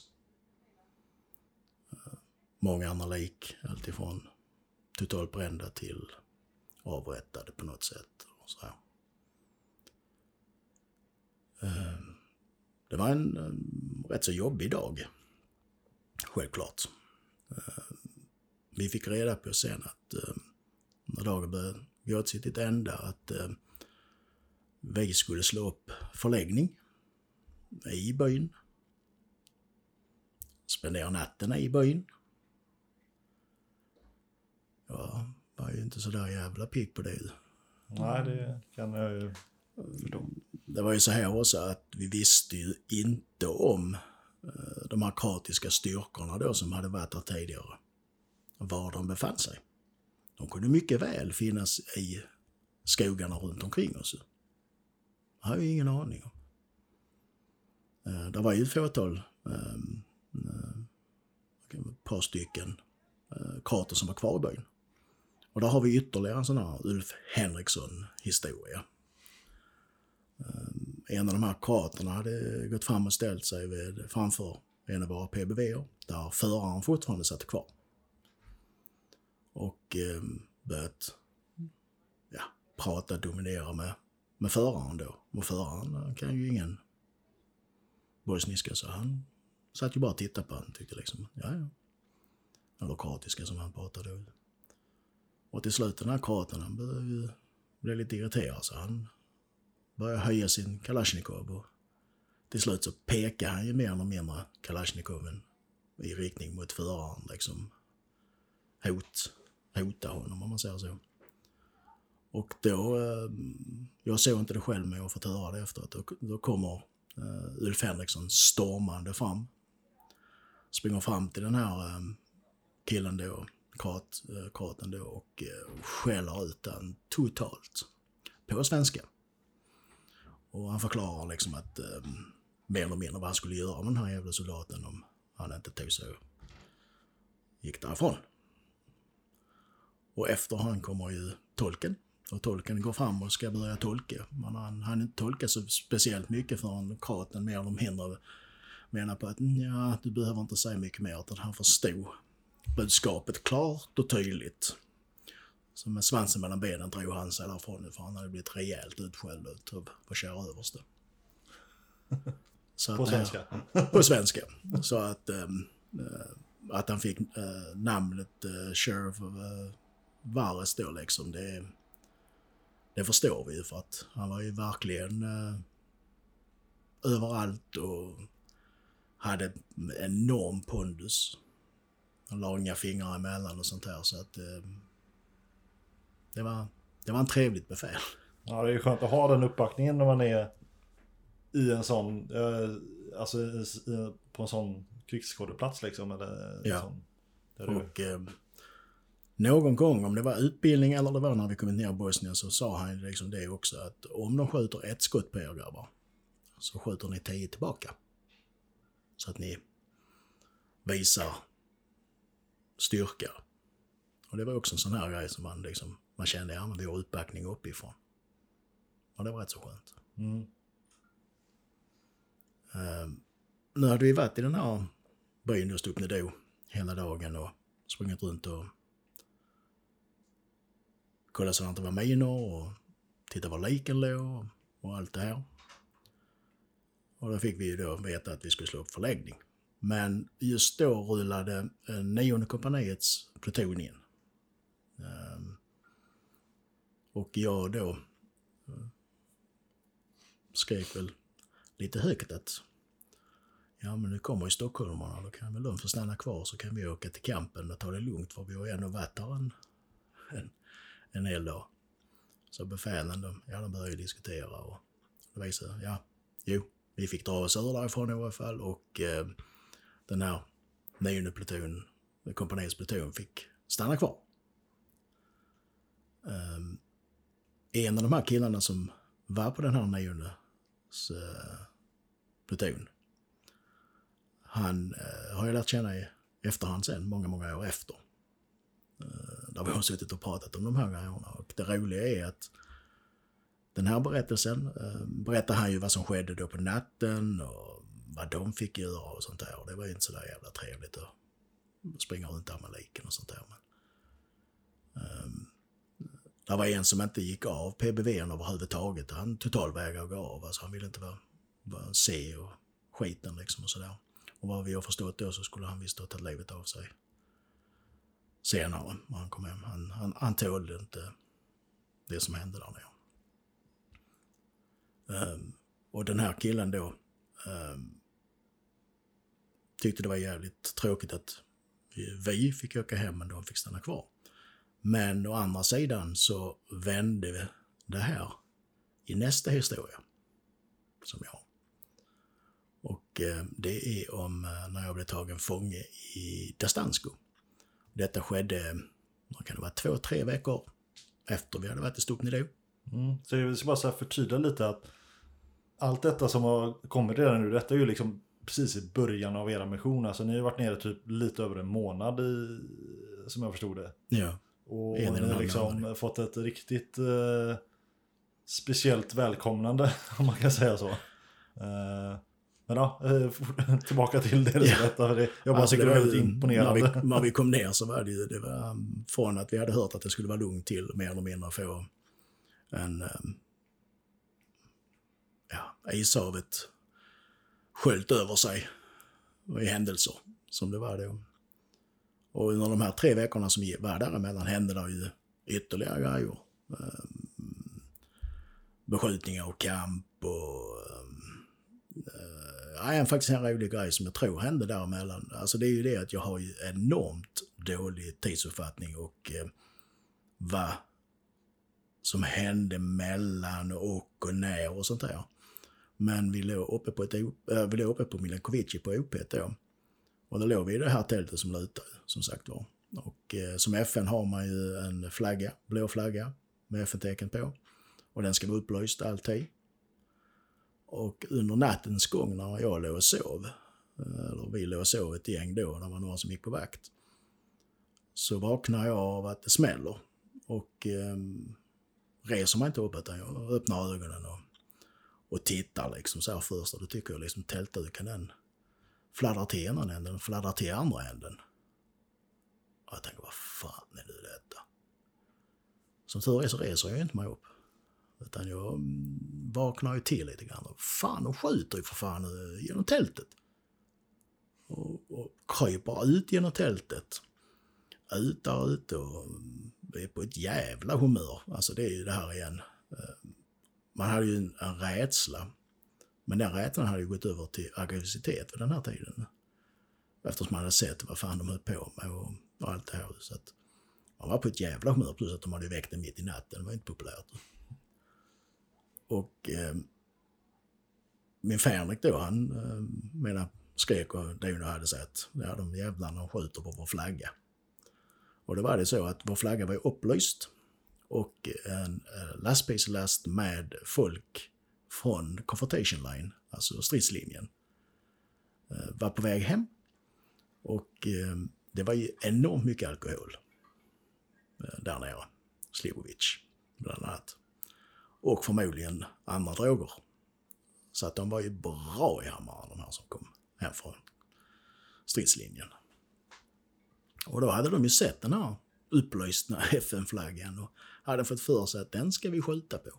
Bara det att tältet låg emellan flaggan och de som sköt.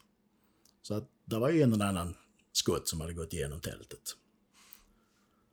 Och um, i varje fall då så, mm, ja man var ju förbannad så man menar väl mer, men vad fan vi lossar väl loss allt där vi har och skjuter ner den här jävla busjäveln med de här idioterna som skjuter på oss för man var ju sur. Men Fänrik var ju förståndig som tur var. Så han eh, gjorde uppsittning med skytt eh, i PBVn och föraren och sen drog han fullt igen ner för backen mot bussen. Och när den kommer ner dönande där Alltså det är ju en rejäl eh, bit som kommer åkande. Slutade ju beskjutningen och eh, de blev ju skitpaff. Och, alltså bara en sån rolig grej som hur de ser ut. Alltså de har ju tittat på alldeles för mycket film där nere. Actionfilmer och sånt där, Rambo och såna grejer. Det här var ju alla konstiga typer då med med bälte runt sig. Och någon gick i någon sån här um, top hat, de här vet du, engelska runda hattarna. Mm. Med, Plommonstopp eller? Plommonstopp, ja.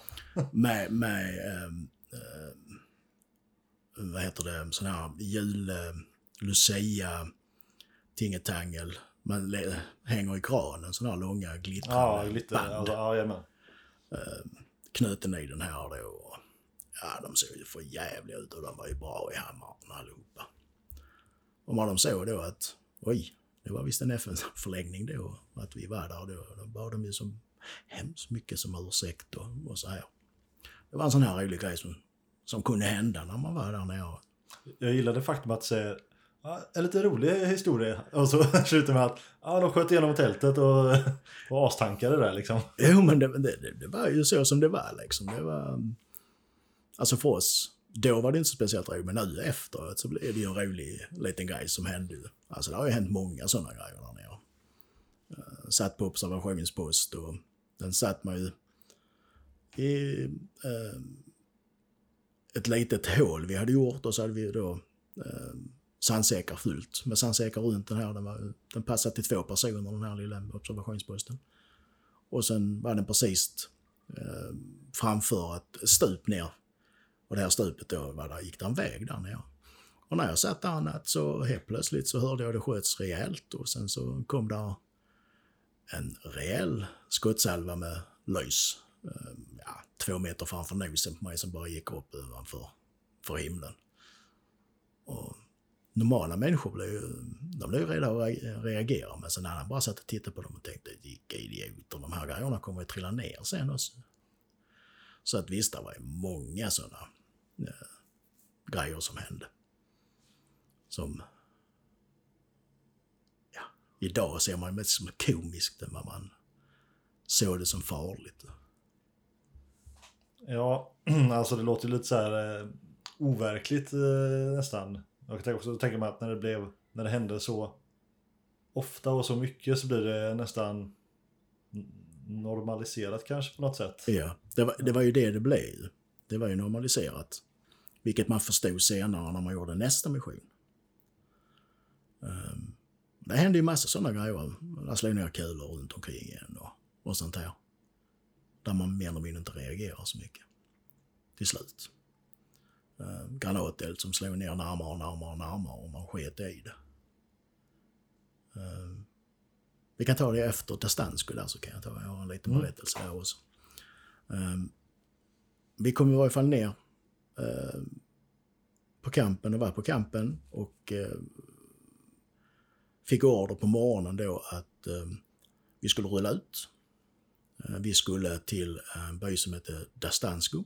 Vi hade ju varit där tidigare, vi hade haft ett OPT inne i Dastansko och vi hade haft ett OPT ovanför Dastansko så att vi, vi kände ju till den här byn eh, i plutonen ganska väl. Det större by eller En mindre by. mindre by? En Ja. mindre by.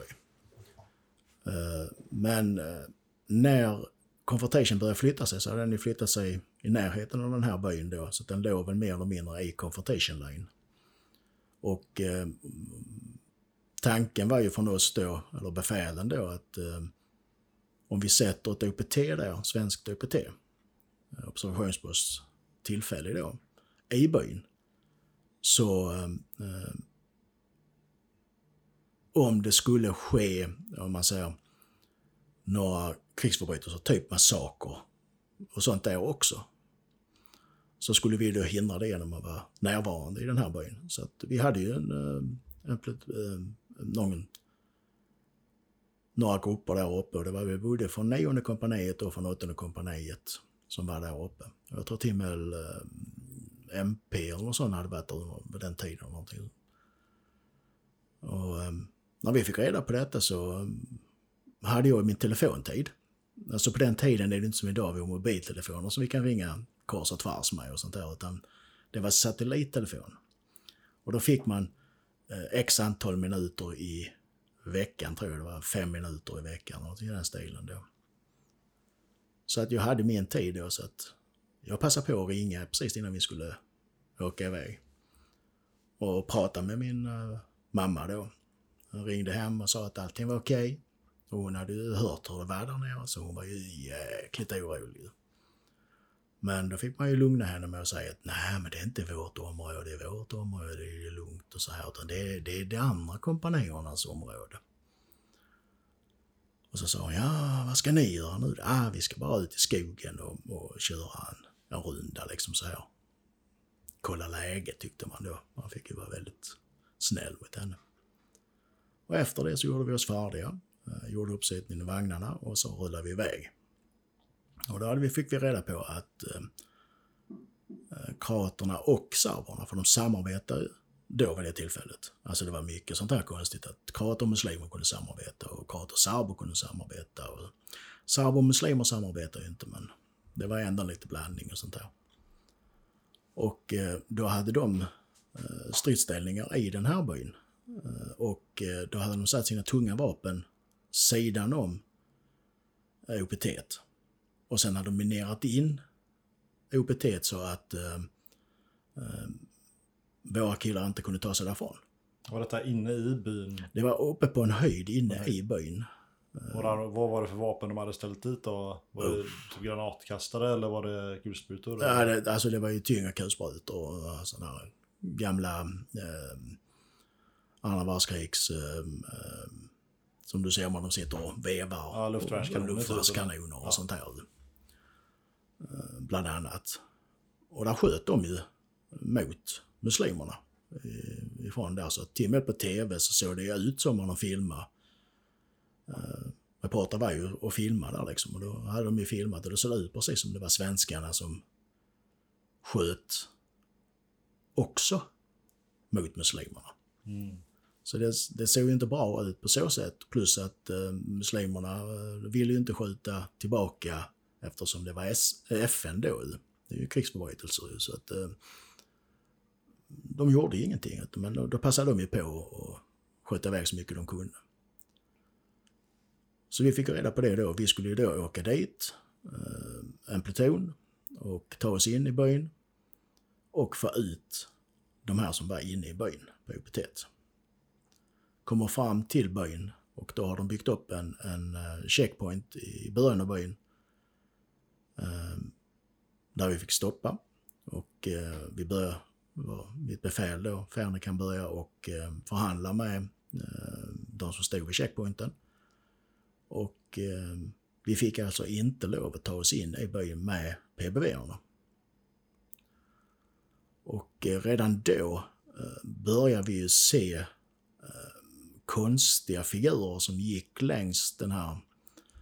De hade byggt upp eh, staket och sånt här då, checkpoints och, och runt om eh, de såg väldigt köjmiga ut. Bland annat en eh, kille. Jag vet inte om de har hämtat han från en, vad heter det, Asylum, vad heter det, ja, psyk. Ja, mentalsjukhus. Ja, mentalsjukhus. En lång, rätt så stor kille med en KSB gående där. Och banden virade runt kroppen. Och han gick och, och skrattade på ett väldigt konstigt sätt. Han såg väldigt suspekt ut. Han såg inte normal ut om vi säger så. Man tittade ju lite så här och tyckte att ja, det är någonting som inte stämmer här. Men ehm, ja, i varje fall så, ja, de pratade med Fänrik och de här vid, vid ehm, checkpointen och ehm, då kom de på i checkpointen att ja, men det är helt okej okay om ni gör avsittning ett par stycken och går in och förhandlar. Tyvärr då så var det ju mycket chatter på, på radion. Vi hade inte fått riktigt klart för oss vem det var som var i byn. Vad som hade hänt i byn och sådana här grejer. Eh, och ehm, vi kom väl inte fram, eller vi kom fram till någon kanske sånt. Jag, jag hörde inte på radion då. Men befälet, eh, min Färnik då, eh, sa till att vi gör väl avsittning och så då traskar vi in. Så att han sa, ta två man eh, från vagnen som personskydd för mig, boom. Och så ska vi traska in. Och jag är en sån som att eh, jag släppte inte min Fernik ur sikte. Så att jag valde mig själv och så valde jag en, en annan kille. Vi hoppar av. Vi, eh, Fänrik tar eh, radio på rygg. Och eh, vi blir insläppta i byn och börjar traska inåt i byn. Under tiden som det händer, att vi är på väg in, så händer det då en sak uppe vid OPT. Det är där en person som är vida känd eh, ja, i militärt kretsar överhuvudtaget. Han är avbildad i böcker och eh, talas väldigt mycket om honom sånt. Det är en kille som heter Vasco.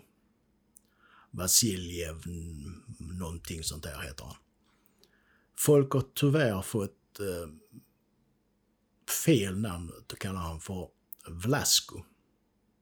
Vlasko är en annan kille som befann sig inne eh, i, eh, i Sarajevo.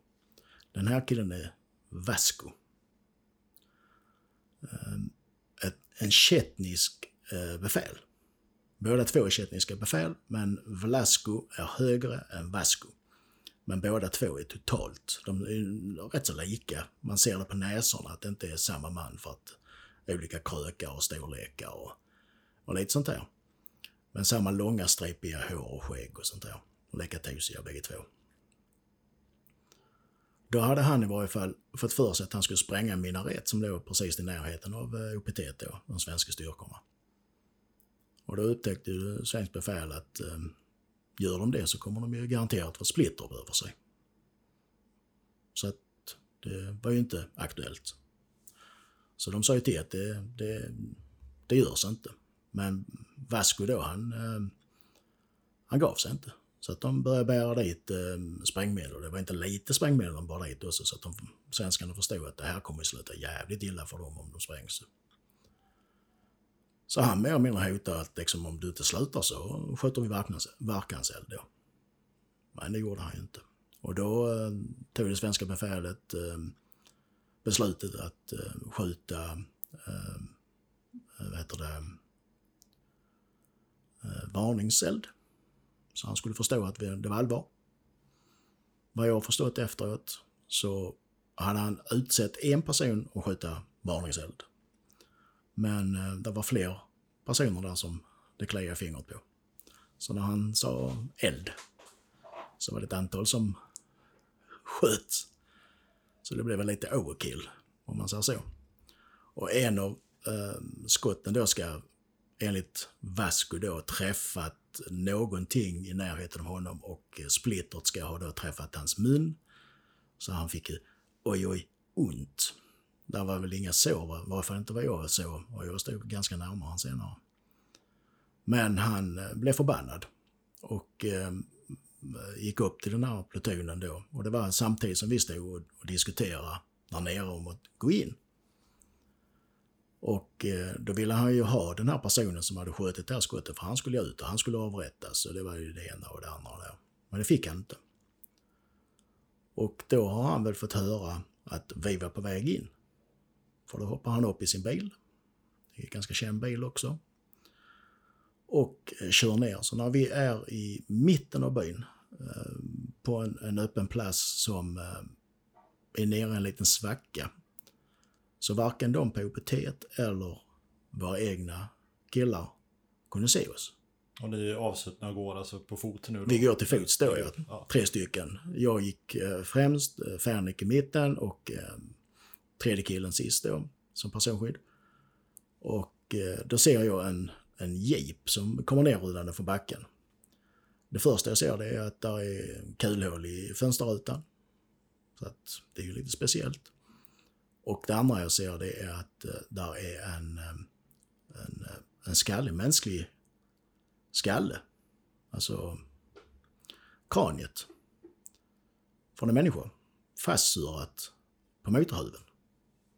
Och en Olles brorsa som de hade trätt över den då. Så någon han har tagit livet av har han då tagit kraniet av och satt där förmodligen.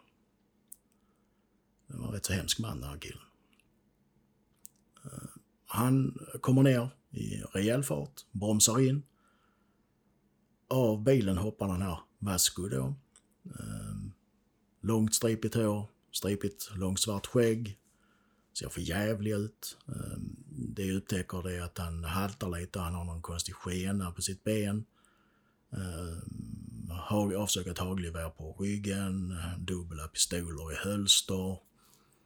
Alltså så, helt svartklädd. såg jävligt skrämmande ut. Och han mm, tar då sats mot oss då. Och igen kommer den här verklighetsflykten eller det här är inte sant in i bild. Eh, jag ser att jeepen då, det är ju en automatare så att eh, den börjar rulla. Och jag står där liksom, wow, bilen börjar rulla liksom, vad fan händer nu? Han in i bilen igen, lägger den i, drar bromsar och lägger den i eh, park. Och då har man ju blivit lite såhär, vad fan är det här för snubbe liksom?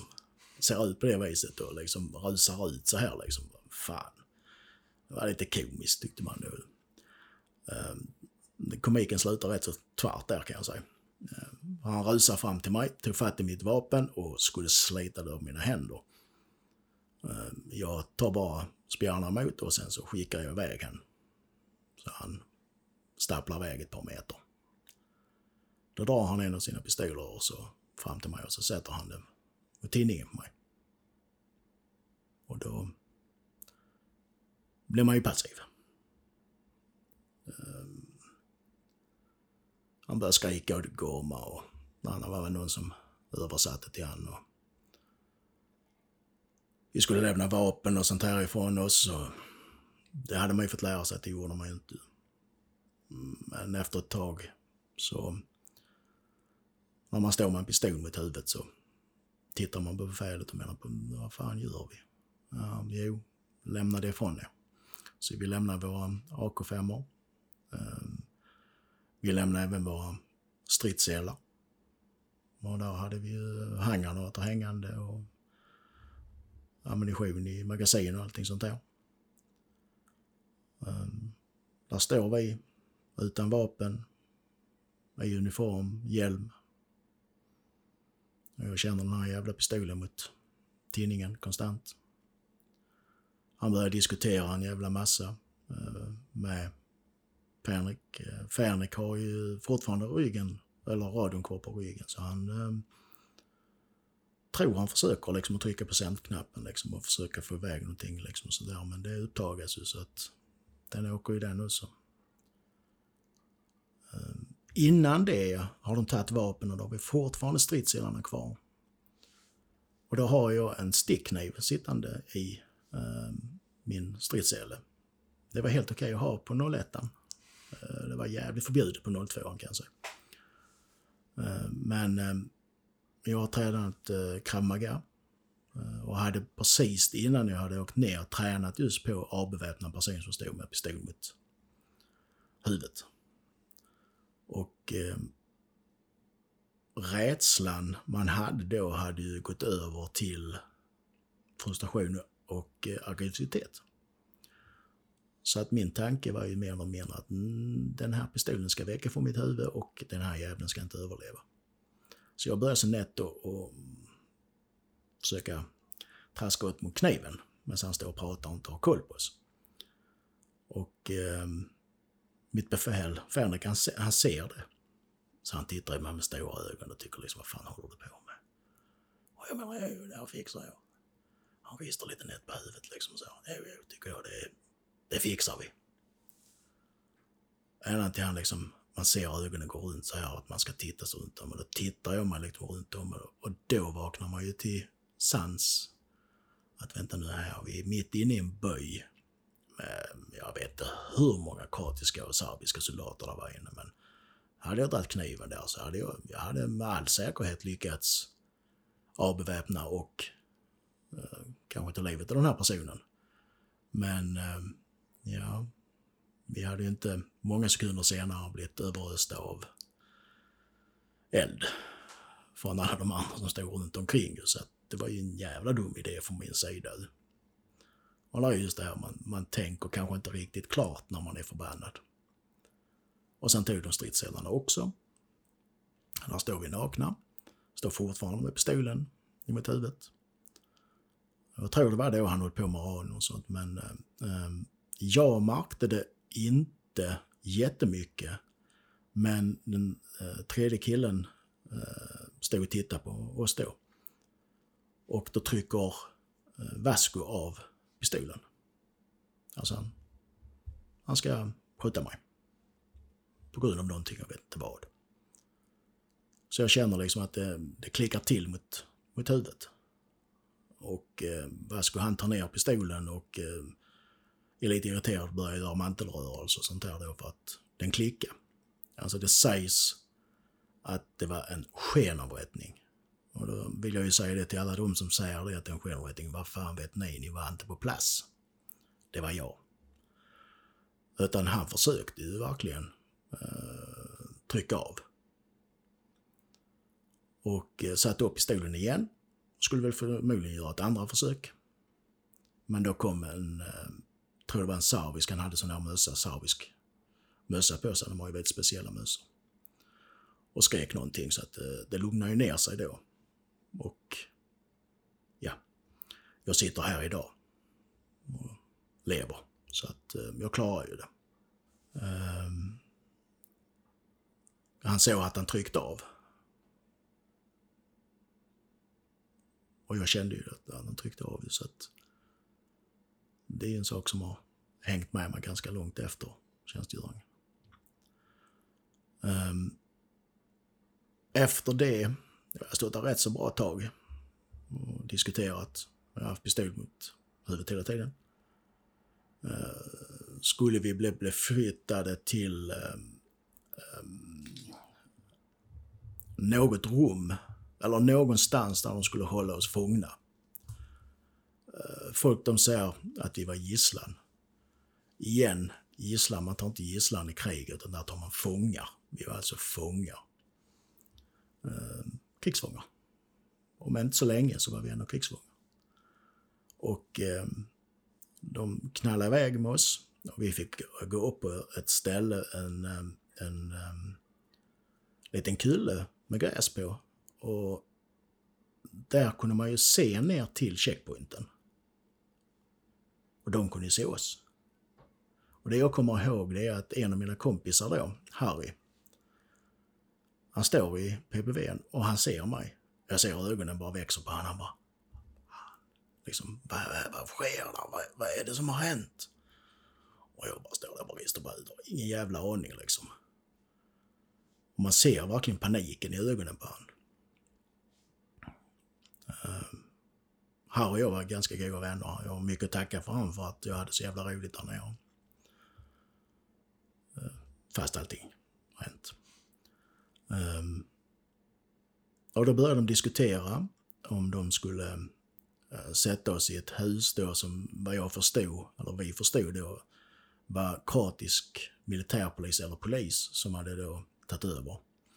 Och de ville då sätta oss i det huset. Men kraterna var ju eh, fullt medvetna om att eh, det här med att ta FN-fångar och sånt här, det stod ju mot allt vad FN står för. Så att eh, de var ju inte intresserade av att ha oss. Under tiden vi står och diskuterar detta så går då Vasco runt oss hela tiden och håller på. Jag står med ryggen emot mitt befäl för jag tänkte mm, fortfarande skydda han liksom och se om det går. Och eh, helt plötsligt så, så stannar Vasco bakom mig. Och vad jag har förstått sen så är det att mitt befäl han eh, ville ju se Vasco, han ville försöka få ögonkontakt med Vasco, kanske liksom någonting sånt där men... Um, om man läser psykologi eller om man har hund eller så här så vet man att ehm, um, titta någon som är psykiskt ostabil i ögonen, det är inte att söka få ett samtal utan det är mäta styrka. Det är alltså en väldigt dum idé att, att försöka stirra någon i ögonen som är mentalt helt borta. Så Vasco han drog helt enkelt pistol igen. Eh, satte den upp mot huvudet på befäl och denna gången tryckte han av. Eh, bara det att när han tryckte av så drog han upp den så skottet gick ovanför huvudet på mitt befäl och mig som stod där. Jag hör ju skottet. Och jag kände, nej fan också, det här gick åt helvete. Nu har de skjutit Fänrik liksom. Så jag sakta men säkert vänder mig om. Och, men där står ju Fänrik. Andas tungt och han svettas Det var ju ingen rolig upplevelse det heller. Men då kände man ju ändå, usch, vi klarar det också. Eh, diskussionen fortsatte. Kroaterna sa det att vi vill inte ha med dem i Iran. Det är serberna, det, det, det, det får ni fixa. Så vi gick tillbaka till den här platsen där vi blev tagna. Där var ett hus, där, eh, där var en källare. Vi gick ner, eh, besatta i det här huset. Jag kommer så väl ihåg det. Det var en soffa, ett soffbord och så lite stolar och sånt som var där nere. Eh, dit kom tre kroatiska poliser som skulle vakta oss inne i rummet. Ehm, de här poliserna, de ursäktade sig väldigt mycket vad som hade hänt och de var ju inte alls inblandade i det här och de, de var väldigt trevliga mot oss och, och började prata med oss och sånt där. Ehm, de bjöd bland, bjöd bland annat på, om det var konjak eller något sånt, jag kommer inte riktigt ihåg, men någon typ av sprit bjöd de på i varje fall. Lite avslappnande. Lite avslappnande då, ja. Ehm, vi drack inte så mycket. Eh, de bjöd på en, en, en grön fyrkantig tablett någonting i den här stilen. I papper då, som, eller plast som omslaget är. Och jag tänkte den här jävlen äter jag ju inte för att man... Det var en sån här giftig grön färg.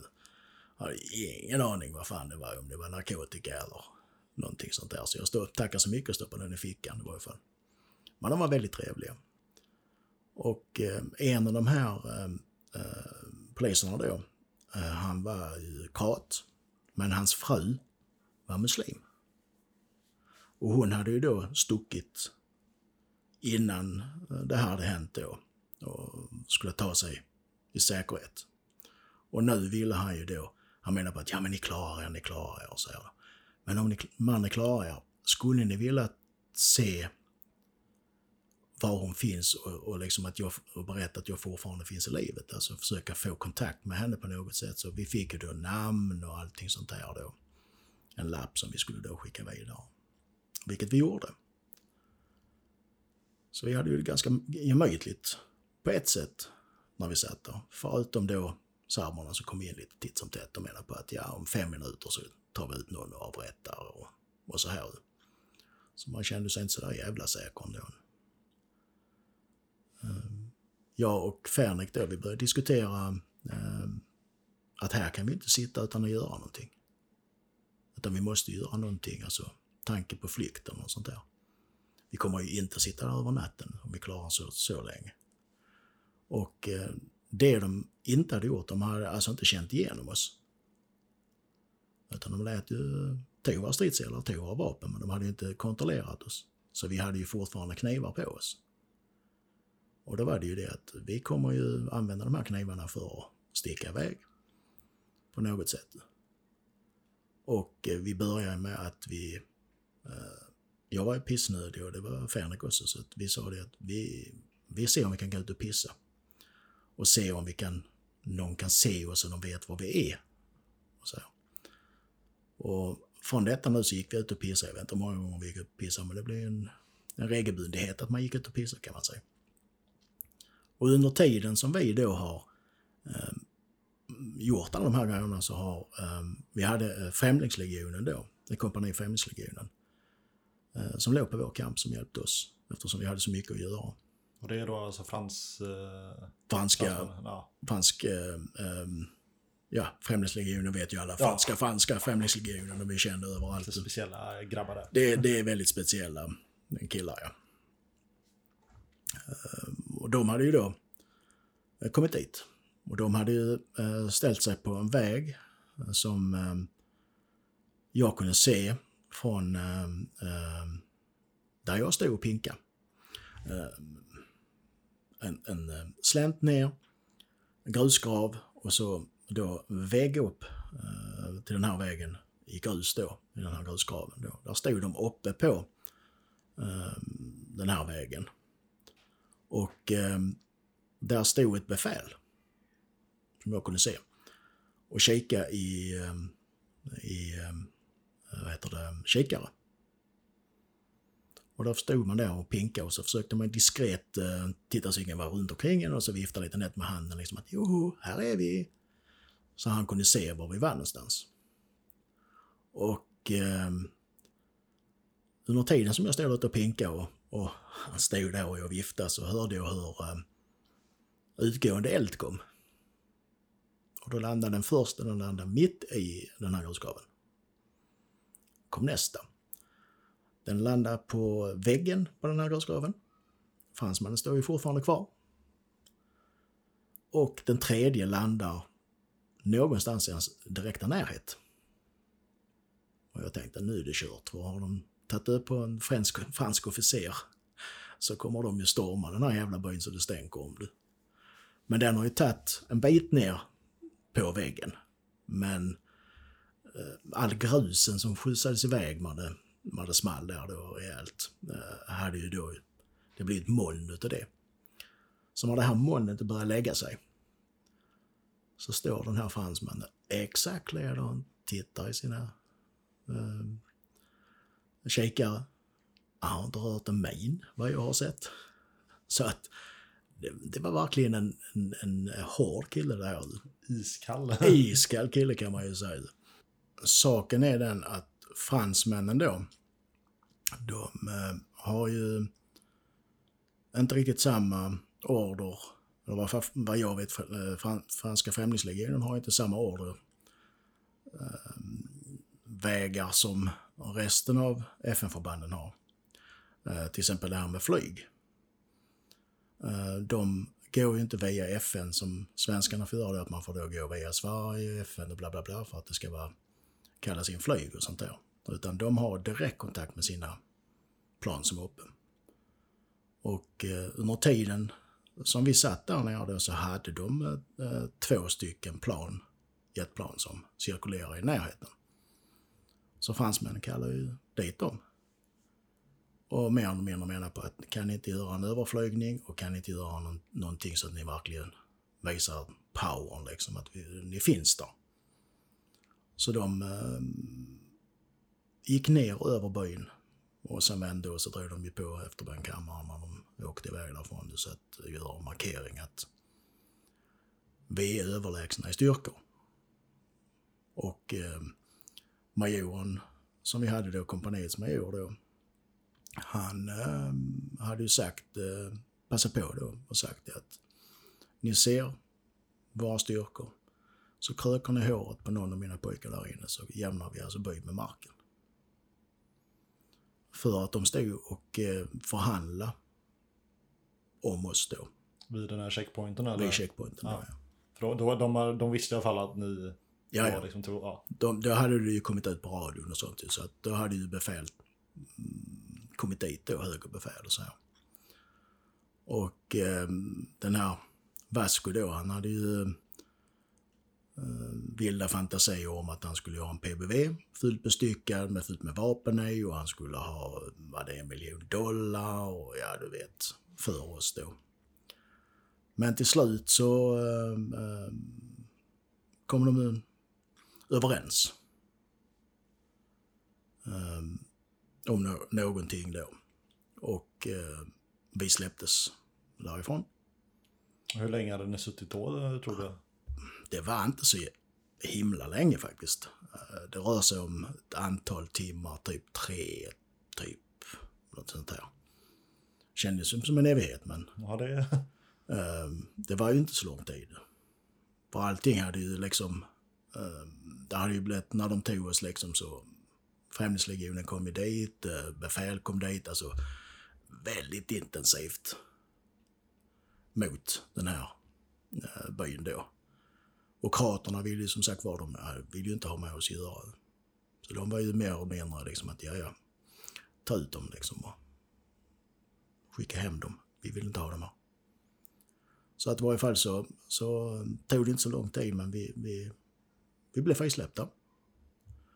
Och eh, på vägen tillbaka så eh, kommer jag ihåg att de stod två befäl plus den här Vasco på rad. Och vårt befäl och det utanför. Och då så skulle de då skaka hand med oss. Och jag kan säga att jag hade ju inga större känslor för att skaka hand med den här jävla Vasco precis. Du.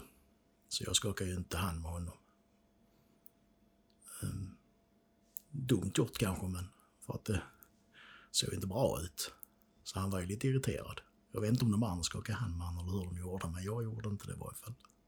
Jag kan, jag kan nästan förstå det. Jag Man var ju lite irriterad. låter inte som en eh, sån snubbe som man riktigt... Ja, ja. Alltså den här snubben skulle jag ju... Ja, idag har jag inga, inga tankar på det. Men hade jag fått reda på vad jag vet idag om honom så hade jag väl nästan åkt ner och nackat honom. Um, I varje fall så kom vi in tillbaka till PBVn. Um, Fick ni era vapen och sånt då? Där när ni... då låg våra vapen och stridsselar um, i vagnarna. Då har man ju fått dem tidigare då. Ja, okej. Och, ehm, och då fick man ju då, eh, alltså mina, mina polare och mina män då som satt kvar i vagnen. De, ja, de suckade eh, glatt liksom och de var ju på gott humör då att vi hade blivit frisläppta och det blev ett väldigt chatter och sånt där när man kom tillbaka. Ehm, glada tillrop och sånt här, vilket var jävligt skönt. Och vi eh, tog på oss stridsselarna och eh, kontrollera stridsselarna framför allt då så att de inte hade micklat med handgranater och sånt där. För det var man ju livrädd för att de hade gjort någonting. Mm. Eh, kolla vapnen så att vapnen eh, var okej. så gott man kunde se. Och eh, sen vände vi och sen så skulle vi då rulla ut. Min vagn eh, gick ut sist och jag stod längst bak i vagnen som sergeant. Då står man ju längst bak på vänstersidan. Och eh, då ser jag eh, Vasco då traska omkring för han har väl blivit irriterad igen när jag förmodligen inte tog i hand och jag vet inte om de andra gjorde det.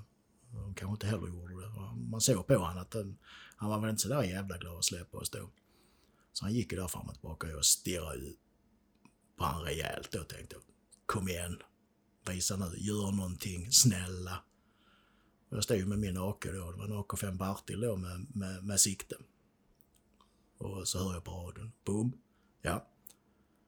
Du ser var han är? Ja. Jag förmodar att du eh, har vapnet eh, redoställning? Jajamän. Och det var ju ungefär att eh, gör han någonting där så fyller jag med bly den jäveln alltså. För att det Och sen så bara flytpatta därifrån. För man var på ett ganska irriterat eh, ja, man var ju jävligt förbannad. Och kommer tillbaka till kampen. Gör avsittning. Eh, börjar vandra in mot eh, förläggningen. Då står där en massa journalister. Eh, innan detta hade vi tillåtit journalisterna vara på vår kamp. Eh, och då var de där. Det var ju BBC och det var svenskt och det var ABC, ja, jag vet inte sur vad det var för några, men det var de här stora kända. eh, Många tre, eh, tre Ja, bokstäver. Ja. eh, amerikanska, svenska, engelska, mm, vad det nu var för några. Och då hade de ju riggat upp där med, med kameror och, och alltihopa. Och när de såg mig kom då så var det ju oh, kom här, kom här, kom här. Och jag var ju lite halvborta då för då började det ju liksom sjunka in. Så jag kommer bara ihåg liksom att rätta till baskorn och tänkte ja, nu får man göra ett bra intryck. Och traska hem där liksom. Och då hör jag bara hur majoren han bara skriker boom. Ja. Hit. Nu. För han förstod ju det att det var väl inte riktigt läge då att ta mig framför en kamera. Utan han såg ju dem som askamer då, vilket de var då. Så att eh, jag eh, traskade tillbaka till majoren och han sa bara det. Mm, du, eh, du går in, du eh, plockar av dig, gör dig i ordning för att nu ska vi gå och käka och du pratar inte med någon reporter överhuvudtaget. Nej major. Och efter det sparkar vi ut allt vad reportrar hette från kampen. Vi vill inte ha dem där då. Och jag, ja, jag man plockade ju av sig kläder och gjorde sig i ordning och det var ju käk så man, man traskade ju hem. Och man käkade. I vanlig ordning. Vanlig ordning. Vi satt väl tysta. Eh, Sa inte speciellt mycket. Gick tillbaka igen från uh, matsalen.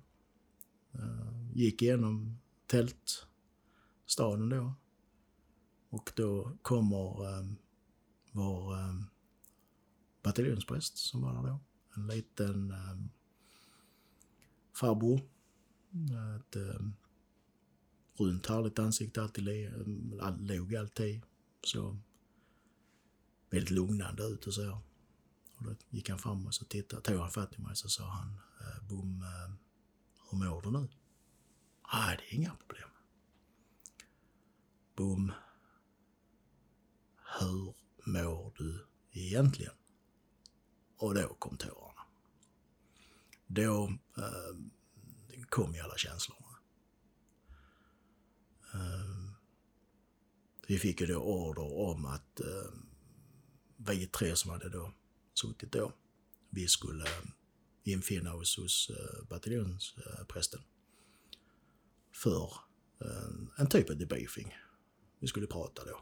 Ja, ärligt talat ingen aning om alls vad vi pratade om där inne då, för att det var, allting var i töcken då. Men ehm, ja, det var vad vi fick i debriefing, det var vad vi fick eh, efter en sån här händelse. Efter det så gick man tillbaka, eh, la sig i sin lilla säng. Vi hade vid det tillfället fått såna här amerikanska fältsängar som man sätter ihop. Och la sig på den. Och det jag kommer ihåg det var att jag blev sjuk. Alltså kroppen reagerade kraftigt. Så jag var sjuk ett par dagar efter detta. Ehm, men ingen mer debriefing eller någonting sånt här utan sen var det tillbaka igen till vanligt arbete om man säger så. Hur, hur reagerade alltså folket i din grupp då, alltså dina soldater då och så här, alltså? Ja, alltså pratade de, ni någonting alltså sinsemellan eller? Liksom? Visst gjorde man det, man pratade ju liksom och sånt här. Det gjorde man. Men, ähm, ja.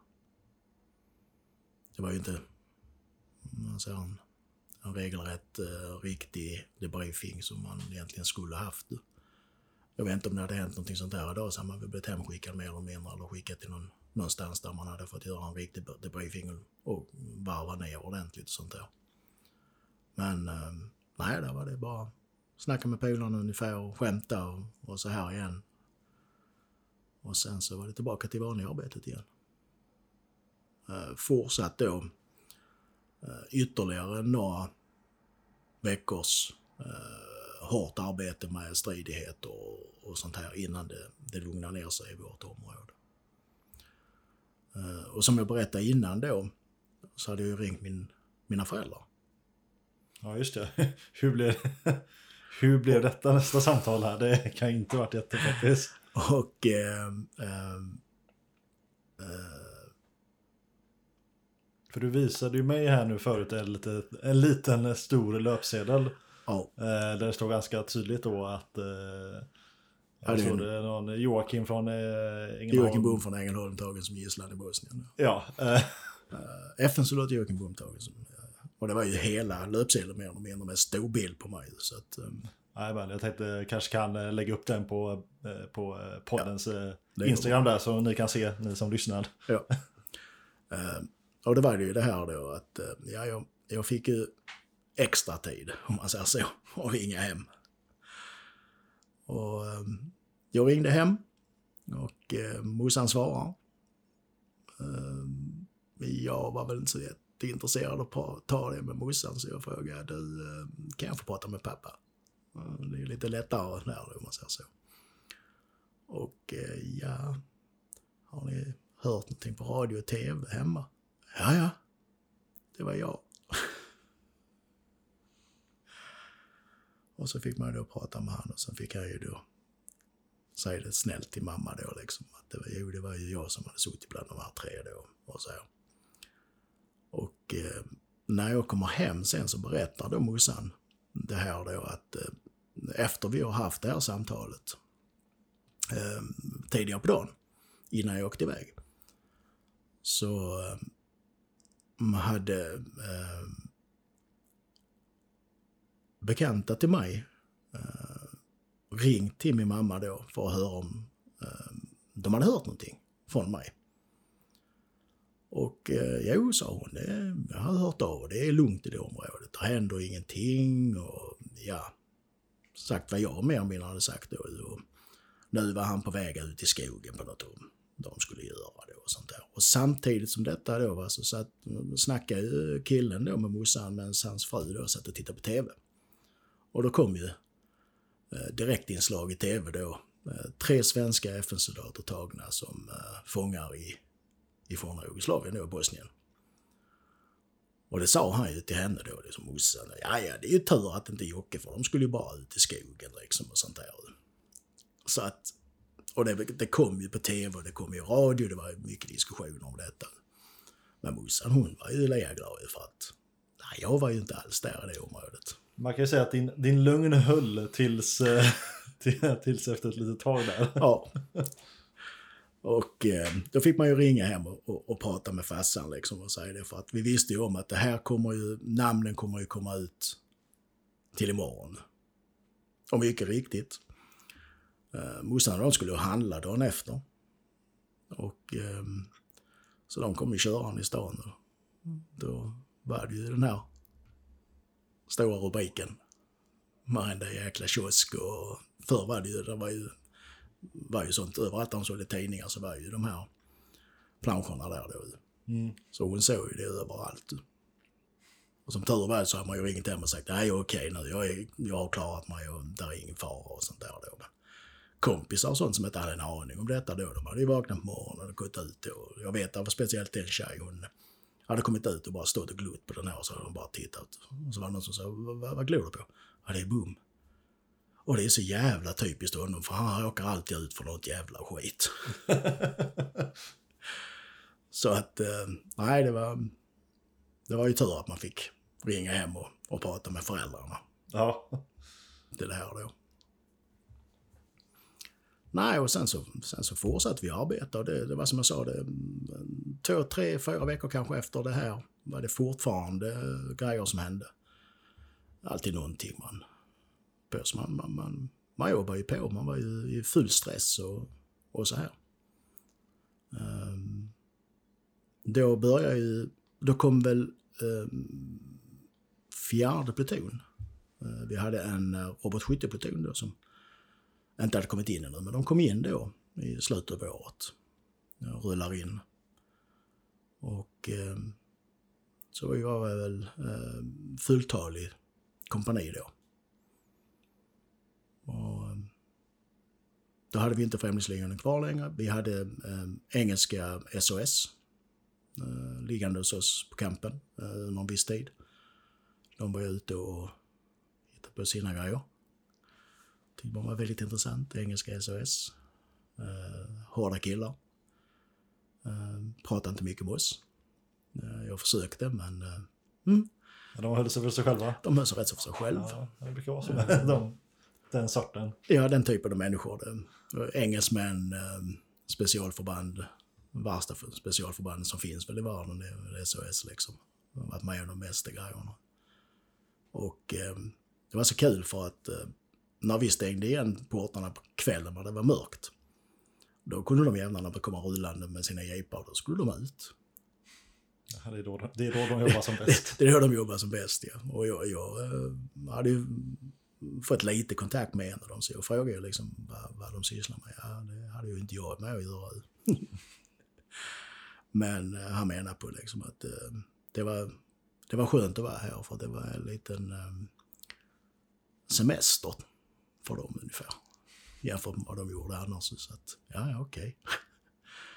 det var goa killar, det kan jag säga. Sen började det lugna ner sig. Ja, för nu börjar det bli kallt också. Nu var det kallt och det börjar bli vinter och det snöar och det snöar rejält där nere när det börjar snöa. Så det var ju på OP1 eh, var det ju liksom en, en och en halv, två meter snö ibland. Och så då svinkallt. Men då hade vi fått in eh, eh container. Sådana bostadscontainer, äntligen. Plus att vi hade byggt ett hus. Så det vi gjorde då, vi hade byggt ett hus först, ett litet hus då. Sen byggde vi ett, ytterligare ett nytt stort hus. Och sen fick vi bostadscontainer. Detta är nere på campen eller? Nej, på OP. På OP. okej. För att det var ju ett, alltså ett stort stationärt OP då. Mm. Är känt i hela Bosnien av eh, FN då liksom. Eftersom vi låg som vi gjorde. Och eh, det vi gjorde då, det var att vi sov i containrarna. Bostadscontainrarna.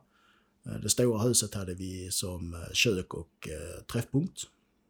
Så där satt vi och lagade mat och satt och spelade kort och allting sånt där. Det var ju OS det året. Vinter-OS. Mm. Och vi hade normen, eh, norska sjukvårdare som låg uppe på eh, OP tillsammans med oss. Så det var ju väldigt intressant. Eh, det var ju bråk om medaljvinster och sånt var dagligen där då.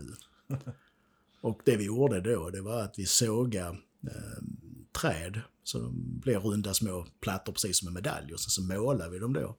Så satte vi upp Sverige jämfört med Norge. Och så hängde vi upp då guldmedalj, silvermedalj och brons och sånt där då. Så det var rätt kul på, på husets vägg då, utsidan. Och det här lilla huset som vi hade, den byggde vi om till eh, bastu.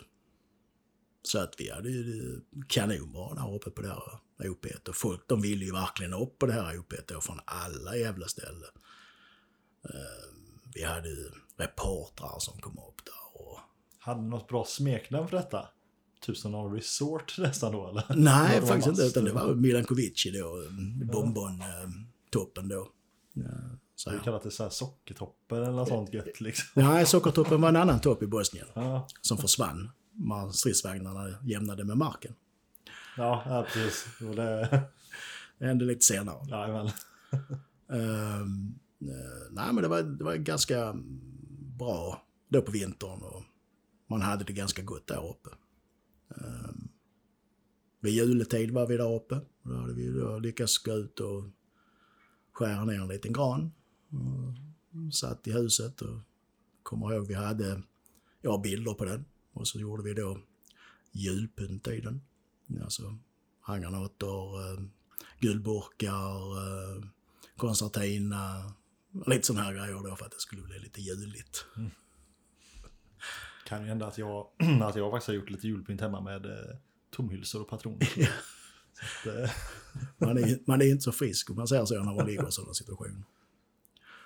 Ehm,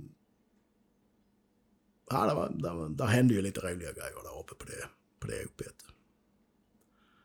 Um, nyårsafton var vi nere på campen. Kommer jag speciellt ihåg för att eh, jag fick vakten över 12. Ja, man sket ju vilket. Vad skulle man göra liksom? Om jag fick den då eller jag fick den någon annan gång. Det var, det var ju som vilken dag som helst för oss. ja. Men jag och en annan kille från Uppsala, vi, vi satt i varje fall ute på eh, Eh, i en gate då. Och, eh, den bakre gaten. Då hade vi ett litet, eh, inte hus utan, ja, två och en halv vägg. Och så, så som man kunde sitta där. Det var ju svinkallt. Så man hade tagit på sig allt, allt man hade i, i eh, vinterkläder. Och vi fick ju sådana här eh, eh, tjocka vinterbyxor och långrockar och fasiken hans mormor när vi var där nere. Så man eh, byltade på sig så skulle det hänt någonting så skulle det sett väldigt roligt ut om två svenska Michelin-gubbar kom som kom försökande springande. Och så hade vi då en, en kamin där ute som vi då eldade. Och den här jävla kaminen, den, den, det var den här stora kaminen, den här långa, eh, fyrkantiga saker som man har i mekanikertält. Alltså var inte den här vanliga lilla, utan en riktigt stor en. Och den eldade vi så in i förbannat så att eh, den var totalt röd. Med hela kaminen plus eh, skorstenen hela vägen upp. Och ändå frös man ju som fan för att det var ju utomhus. Eh, tolvslaget. Det är nog den eh, roligaste nyårsafton jag någonsin har haft någon gång. Man är där för att då fick vi verkligen se raketer och sånt där. Enda skillnaden var att detta var i spårljus. Ja. Från alla typer av kalibrer. De sköt vilt överallt där. Och där satt man ju och tittade ända till polaren från Uppsala. Han menade på att uh, skiten kommer ju ner också. Oops. Så det var, det var ju mindre roligt när det började hagla neråt. Men det var, var rätt så fint att titta på det kan jag säga. um, nej, och sen så um, började, var det ju då nyår. Det började ju gå, var det 94 då, det började ju gå mot eh, januari, februari. Jag kommer inte ihåg när detta var exakt, men eh, vi var uppe på OP i varje fall. Och eh, jag står inne i det här huset i köket.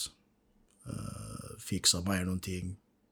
Eh, och hör hur en av mina killar då skriker rätt ut att någonting är på gång. Ehm, han sitter uppe i tornet då. Och håller radion. Och då rusar man ju ut och springer ner. Och den här killen är uppjagad något enormt. Och försöker förklara att eh, vi har blivit, haft vagnar då som har blivit skjutna med robot. Och man försöker få lugna ner han liksom och förklara att han är, han är uppe i, i varv liksom så. Och sen eh, hör man det skriks på radion. Och de har ju blivit träffade av två, två robotar då, två vagnar då blivit träffade av robotar. Och det var ju folk som blev skadade i den här då, beskjutningen, PBU-beskjutningen, i Rebelnitsa var detta. Och det var ju från vårt kompani. Kompisar till oss. Um, den här killen han var väldigt uppjagad när han uh, förklarade det för oss. Men uh, när det hördes på radio, vi var radiorelä då mellan dem och uh, Håke, eller uh, vårt kompani. Ja just det, ni hade så hög höjd då så... Vi hade så hög höjd så ja. vi kunde ju då uh, vara ju radiorelä då. Men när han tog den här telefonen och uh, tryckte på sändknappen så var det som Dr. Jekyll och Mr. Hyde. Alltså det var två totalt skilda personer. Han gick alltså ner enormt i varv. Och var väldigt saklig och pratade lugnt och sansat på radion. Och eh, eh, återgav då vad som hade hänt och såna här grejer och lyssnade på dem. Så fort han släppte den här jävla knappen så kunde han inte sitta stilla. Han var, vad kan han ha varit? 19-20 år gammal. Han hade gått rätt från lumpen i varje fall. Direkt till oss. Jävla rolig, rolig kille.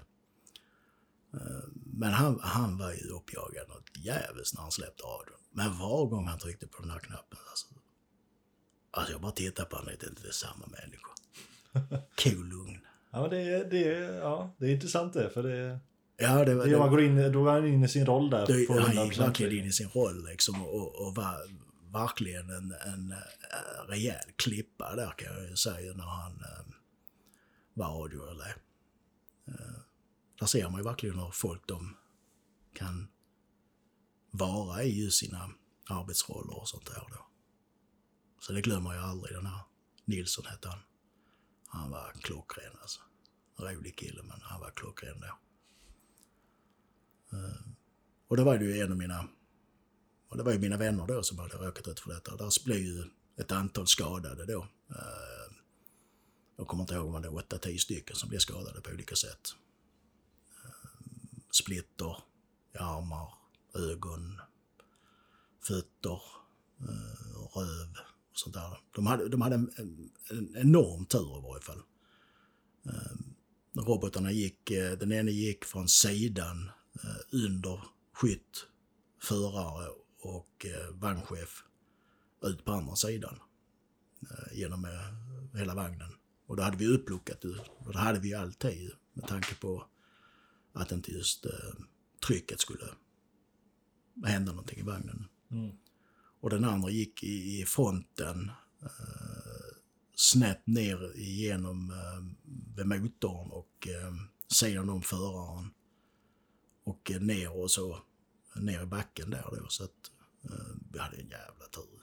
Kunde ju lika bra varit att den hade tagit igenom där personalen sitter. Och då hade det varit en helt annan sak. Ja, just den, eh, när jag läst om det så är det ju... Det är lite svårt att förstå för att eh, sagt robot... eh, Robotar är ju tänkta för att ta ut just Ja. stridsvagnar och stridsfordon och, och sådär. Så Ja. att det är ju helt osannolikt egentligen att två stycken lyckas undkomma med ja, så pass lätta skador om man Ja. i, i sammanhanget. Så att, Ja. Och då, då, då satt vi och hörde och de skrek och de gav eld och de sköt vilt liksom. Även om de inte visste vad de sköt på så sköt de i vilt ändå. Och det avståndet där um, sa de ju efteråt att det var ju egentligen för långt för att göra en verkanseld från vår sida. Men de, de sköt, de gav jävlar inte upp. Och den ena rullade upp och den andra rullade ner. Alltså de, det var, det var kaos, men ändå ett bra kaos från deras sida. Alltså de skötte sig väldigt bra där också. Ehm. ja, det skulle ju egentligen de som var med berättat detta i din podd för att uh, där har man ju hört grejer där också. Liksom majoren står upp med kulorna mer eller mindre viner runt han och han. Det tar tid innan han går skydd kan jag säga. ja, det som en stående inbjudan här. Men eh, eh, han råkade ut från en hel del han också.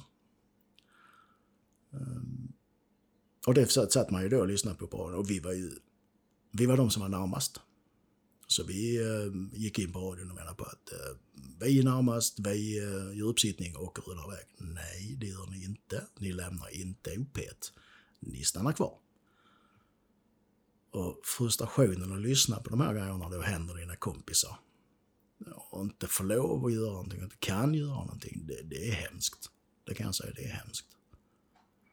Så jag förstår ju de som jag sa innan, de som sitter på Sing Sing Radio, alltså att uh, lyssna på alla de här grejerna som har hänt. Det måste ju vara, ja, jävligt jobbigt. Ja, jag tänker också när man känner att man är så pass nära då, eller att man är närmare. Så, Ja, men detta, ja, du, du sa ju det förut också där att, eh, att ni tidigare lyssnade också på ja. liknande. Så att jag kan tänka mig att när det återkommer så måste det bli mer och mer och Det mer. blir mer liksom. och mer. Liksom. Man- man- Och nu hade vi varit med om så mycket också, så man, det, man, det enda man ville nu det var ju egentligen rejält plocka någon jävel och slå ihjäl honom rejält. eh. Man var ju, mm, hade ju sett så mycket och varit med om så mycket så att mm, fort vi fick chansen så tömde man ju magasin. Eh, det, det var ingen diskussion. Nu, nu skulle vi bara ge igen. Uh, Detta är FN. Ja, Jag börjar tänka mig också just att man, man måste känna sig ganska utsatt där i, i den sortens miljö där man egentligen... För desto mer man läst och, och hört om, om den här insatsen och framförallt eh, 01 då som etablerades där. Var ju att de respekterade ju inte riktigt er som den rollen ni åkte ner på, alltså som FN, utan ja, det, är, det är militärer. Ja. Men ni fick inte bete er som militärer tillbaka. nej. Eh, Alltså det, vi var ju en part från ena hållet men vi var ju inga från andra hållet. Så att, Mm. Mm. Men vi, vi, vi hade ju fått det av kaptenen, att, eller av äh, översten att äh, skjuter de på oss så skjuter bara. Och det hände. Det hände. Men äh,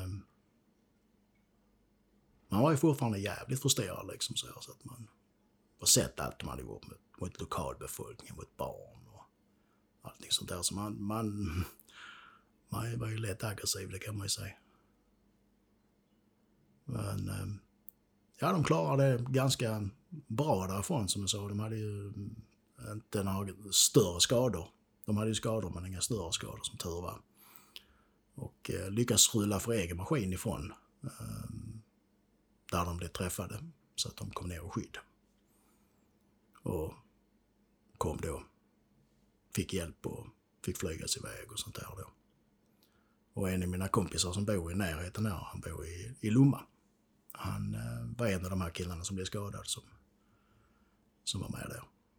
Som jag pratar med lite titt som tätt. Och det är en av de här killarna som eh, eh, har eh, fixat den här eh, minnesstenen som står idag i Varesh eh, utanför åttondes kamp. Mm, just det, det har jag läst någonting om. eh. Ja. En minnessten som När restes den? eh, tre år sedan väl, Ja. tror det var något sånt. Då åkte jag och eh, den här Blenov då som fixade allting. Eh, ner tillsammans med en annan kille. Och, eh, och satte upp en stor sten då, där som står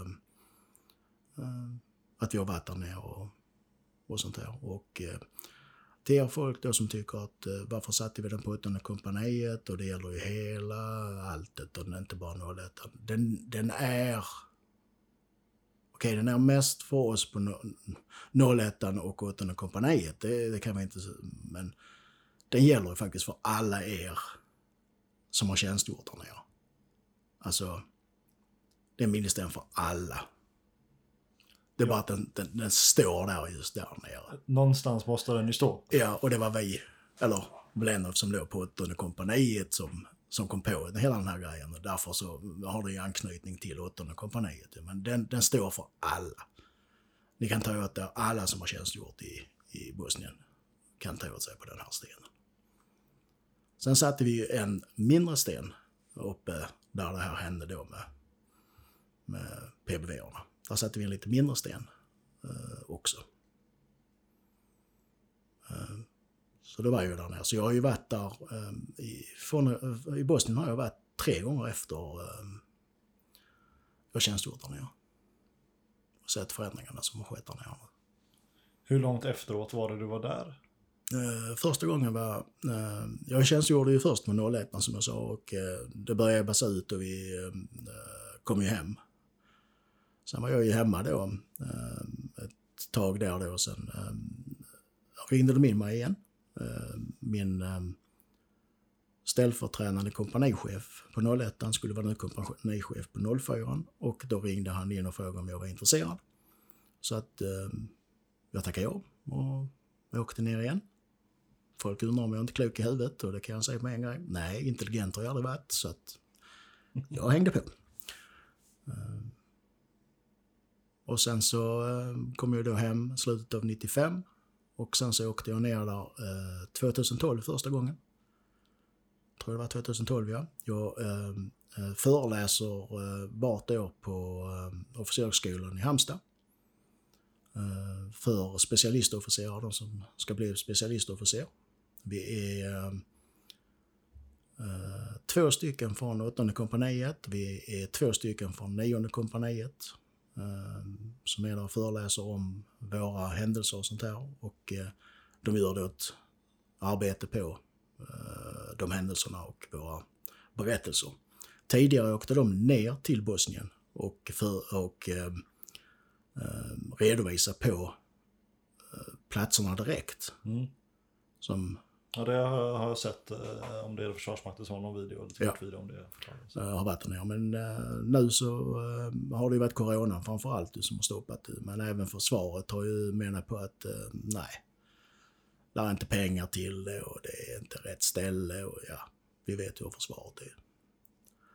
Eller de som styr försvaret ska vi säga. Ehm, så att det blir inget mer utan de gör de här hemma sen. Men då fick jag åka med ner på deras rekresa i varje fall och eh, det roliga var då att eh, de hade tillfrågat överste Henriksson om han ville komma och föreläsa. Men det, nej, det, om man inte hade tid eller vad. Men han, han, nej, han menar på att ta de här killarna istället som ni har. Så att, och så han hade fått frågan om han ville följa med ner och det hade han också tackat nej till. Ända till han hörde att eh, jag skulle med ner. Och då sa han att ja, men då åker jag också med ner. Så jag hade ju turen att ha Ulf Henriksson sittande i bilen, eh, skåpbilen då när vi åkte under, och förklara allting sånt som var över mitt huvud. Som var över kompaniets huvud kanske till och med. Vad som hände runt omkring, varför gjorde vi så här och varför gjorde vi inte det så och allting sånt där. Och eh, det var ju väldigt intressant att veta. Och eh, Ulf Henriksson har ju varit i eh, forna Jugoslavien till och från i många år efter detta.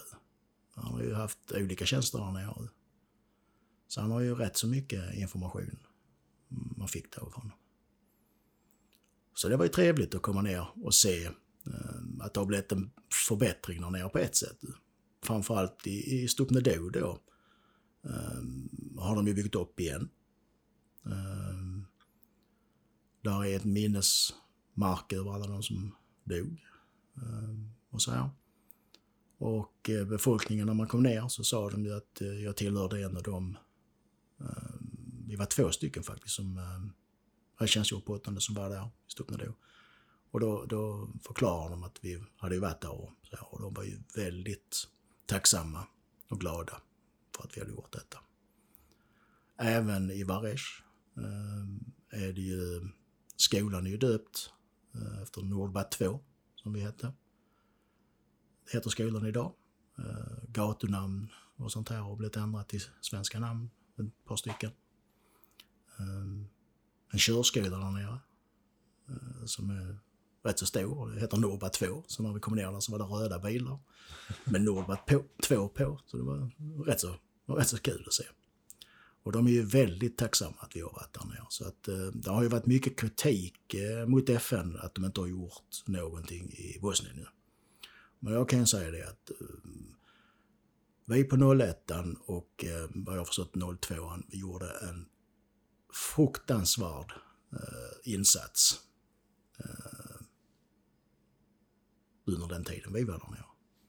Och de är väldigt glada att vi fanns där.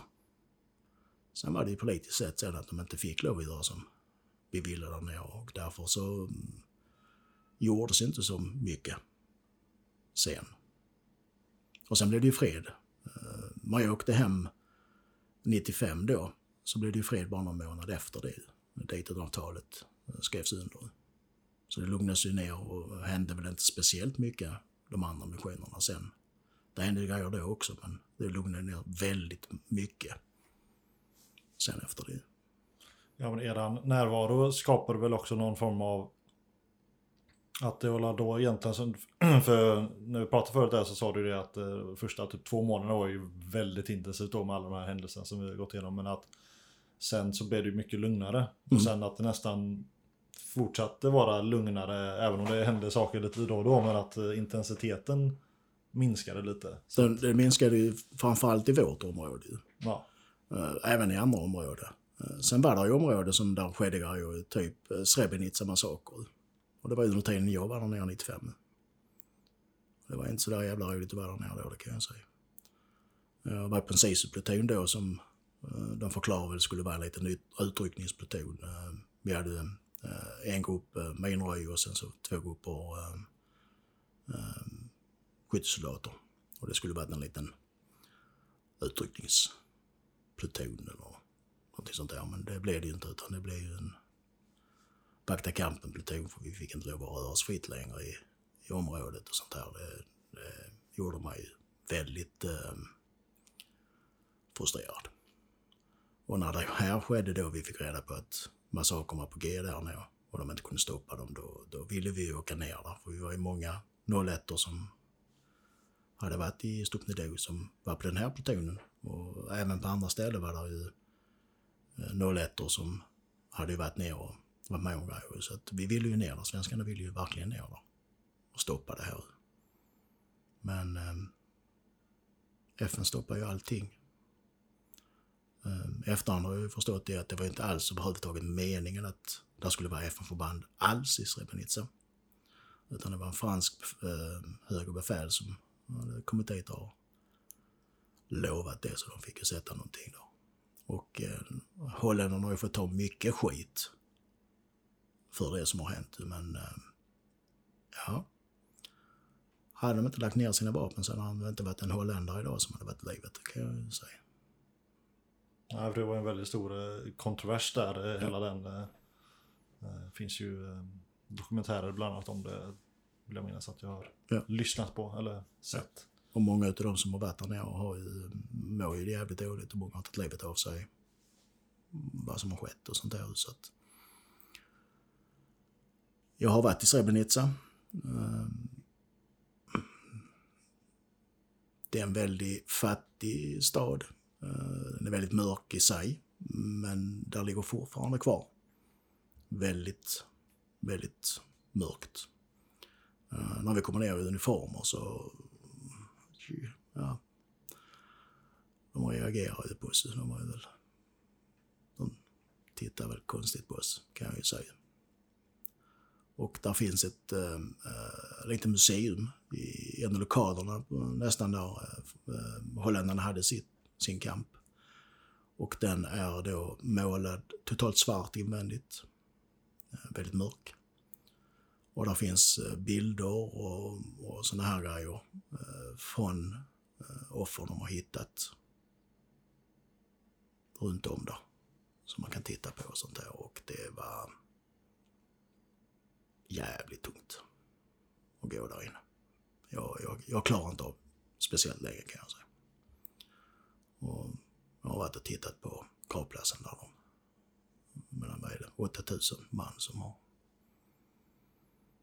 tagits livet av. Jag vet inte om de har hittat alla än.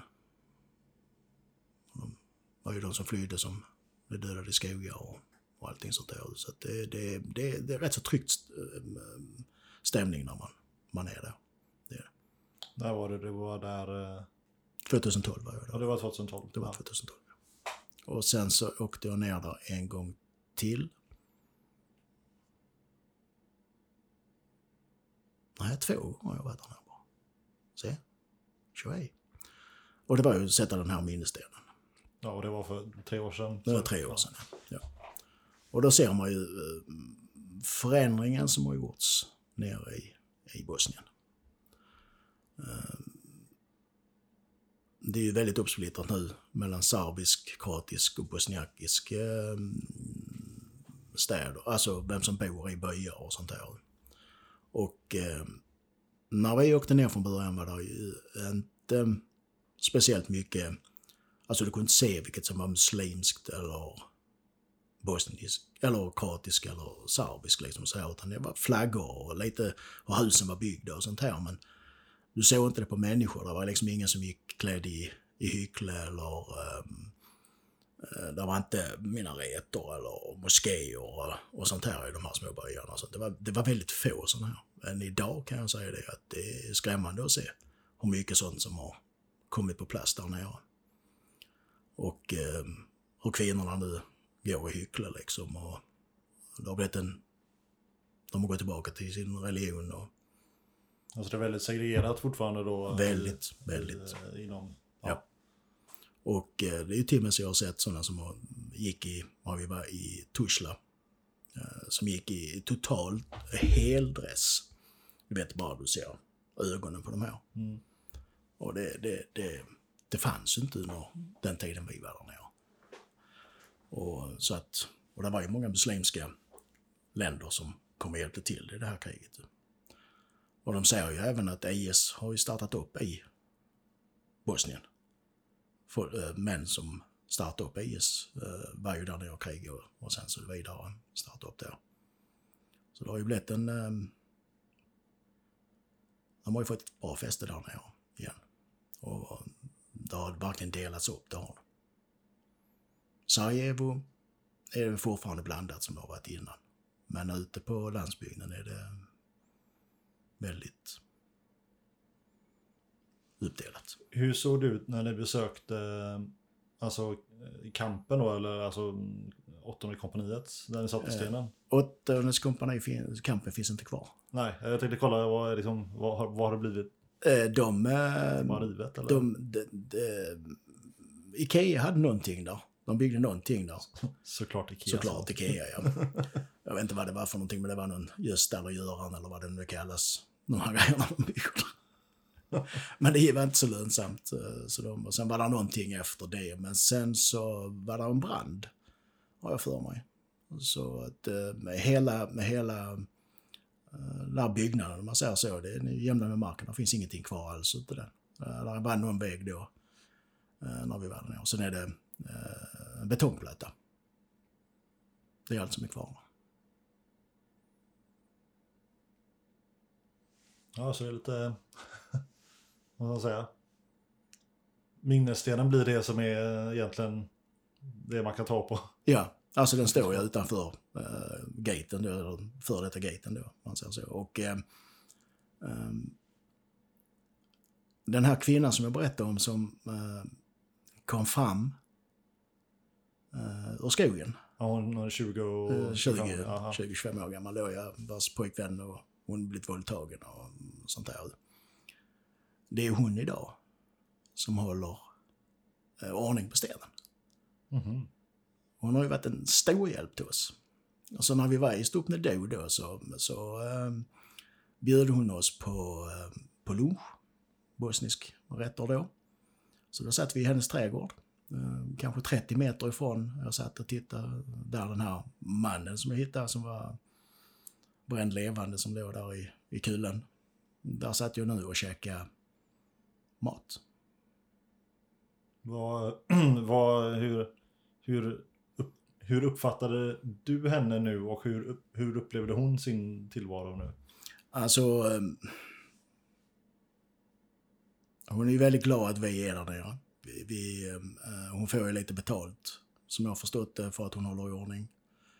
Hon hjälpte oss med borgmästaren. Eh, vi får ju hos borgmästaren och, ehm, i Varesh då och... ehm, eh, han var ju väldigt glad för att vi Eh, satte upp den här stenen och fick då eh, sitta där och prata med honom och han tackade så mycket och, och sån här då. Och ja, hon lever sitt liv. Eh, som jag har förstått så mm, var det ju muslimsk by. Så att de var väl inte sådär jätte snälla med henne i början eftersom hon blev våldtagen och det är ju ingenting som de tycker är det är inte samma kultur som vi har här hemma. Vi tycker ju synd om och vill ta hand om de här men där var det liksom, hon blev lite utstött. Men eh, nej, hon klarar sig. Hon, ehm, hon odlar och säljer på torg och, och sånt där. Och eh, alltså jag, jag kan ju inte förstå att en människa kan vara så glad som hon var när vi var där nere. Med tanke på vad hon har gått igenom. Alltså det, Mm. Och alla de som bodde där, de här gamla människorna, liksom, att de fortfarande vill bo kvar.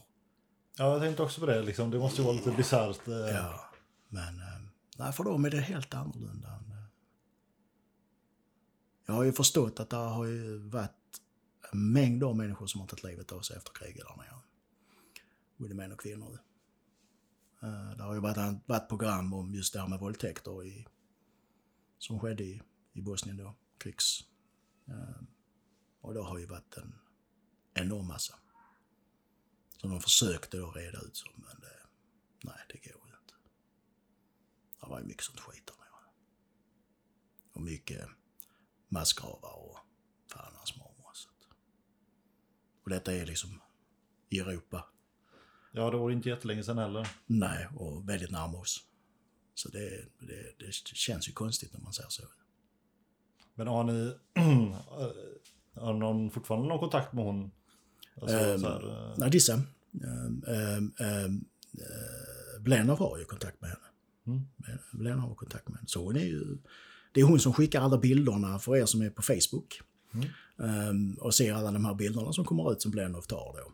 Det är ju Adissa som är där och fixar och gör i ordning och tar foto en gång i månaden och så här på den här stenen. Så att hon um, finns ju kvar i vår, vår minne. Det är ändå en ganska lite trevlig, så man säger, Ja. tre- trevlig grej i det att... eh, För det är ju ofta väldigt många gånger som man träffar på folk också som man aldrig träffar på igen. Mm. Eh, Så det, är- hur, hur, kom, hur kom ni i kontakt med... För jag tänker, det, nummer ett så är det ju långt. Jag, och jag är ju inte inblandad i det här utan det är ju Blenov som har rådat i detta här. Och, eh, ja, jag vet faktiskt inte hur han kom i kontakt med henne men... Jag vet faktiskt inte. Nej, ja, det Men jag har ju stött på folk eh, som var små, som de flydde från Tuzla, eller det området vi var, där området vi var i, som idag är uppväxta och man, man börjar diskutera och sånt och så säger de ja men... Eh, ja, säger man då man var FN-soldat, ja var då? Ja i Bosnien. Var då? Ja i Tuzla. Oh, jag kommer därifrån liksom och sånt där då. Och De kommer ju verkligen ihåg deras föräldrars lovord eh, över oss svenskar och sånt där. Så man stöter ju på ibland eh, forna bosniaker eller jugoslaver då som har varit i området liksom så som vars föräldrar då känner tacksamhet över oss.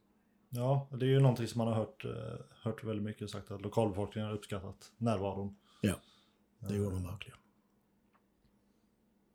Jag tänkte vi skulle börja wrappa ihop här snart. Eh, Vi har hållit på i nästan tre timmar, men jag tänkte du ska Oj. få berätta lite om eh, det vi pratade om innan vi började spela in om eh, MC-klubben där. Ja. Jag tänkte eh, just det här med, eh, vi hade en diskussion om att, många som varit på utlandsmission och sånt kan ju känna att man ibland tappar lite gemenskapen och att man, ja, man, det blir en sån stor kontrast helt plötsligt när man kommer hem och så.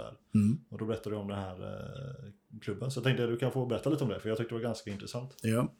Ehm, eh, för ehm, sex år sedan är det väl nu. Um, hade jag kontakt med någon som var, var på medlem i en MC-klubb som heter eh, Vietnam Vets Legacy Vets. Det är en stor, eh, världens största eh, veteran-MC-klubb. Eh, Det är en riktig klubb. Eh, Vi har tre patch eh, emblem på ryggen. Eh, Så vi rör oss bland de stora pojkarna eh, över hela världen. Eh, Men alla eh, måste ha tjänstgjort inom det militära för att få vara med i klubben. Eh, den startades av Vietnamveteraner. Eh, därav namnet Vietnam Vets. Och sen så är vi då legacy, alltså till Vietnamveteranerna. Och då måste man ha tjänstgjort inom det militära och eh, vi ser gärna att man har gjort eh, utlandstjänst. Det är inte nödvändigt men eh, eh det, det är bra för att det, det är en, en klubb som arbetar just för veteraner, om man säger så. I USA har vi något som heter eh, Operation Zero eh, i vår klubb. Eh, det är, I USA är det ju, eh, jag vet inte hur det är nu, men det har ju varit tidigare, 22, eh, 22 stycken om dagen som tar livet av sig, veteraner. Eh, Det är ju fler som dör i, i självmord hemma i depressioner än vad det har varit i krigen. Och då startar vi Operation Zero då, som är insamling av pengar, vi gör massa olika grejer och eh, även att vi eh, åker runt och tar hand om eh, de som inte mår bra. Eh, klubben i sig då eh, är att eh, medlemmarna, om det är någon som inte mår bra, så har vi alltid ett, ett skyddsnät då liksom att man kan ringa till oss medlemmar och sånt där. Eh, Mår inte jag bra så kan jag ringa till USA om det skulle vara så. Om jag har någon speciell där jag vill prata med eller tvärtom. Um, så det är, det, är en, det, är en, det är en klubb. Um, vi brukar säga så här, det är en, en MC-klubb som består av veteraner som är bikers. Eh, inte bikers som är veteraner. Alltså det, det, det är den här skillnaden där, liksom, att vi först och främst är vi veteraner. Sen är vi bikers efter det. Eh, vi finns ju överallt och vi finns nu i Sverige också. Eh, jag gick med, jag, jag har aldrig tänkt mig att gå med i någon bikerklubb eller något sånt där. Det, det är inte jag.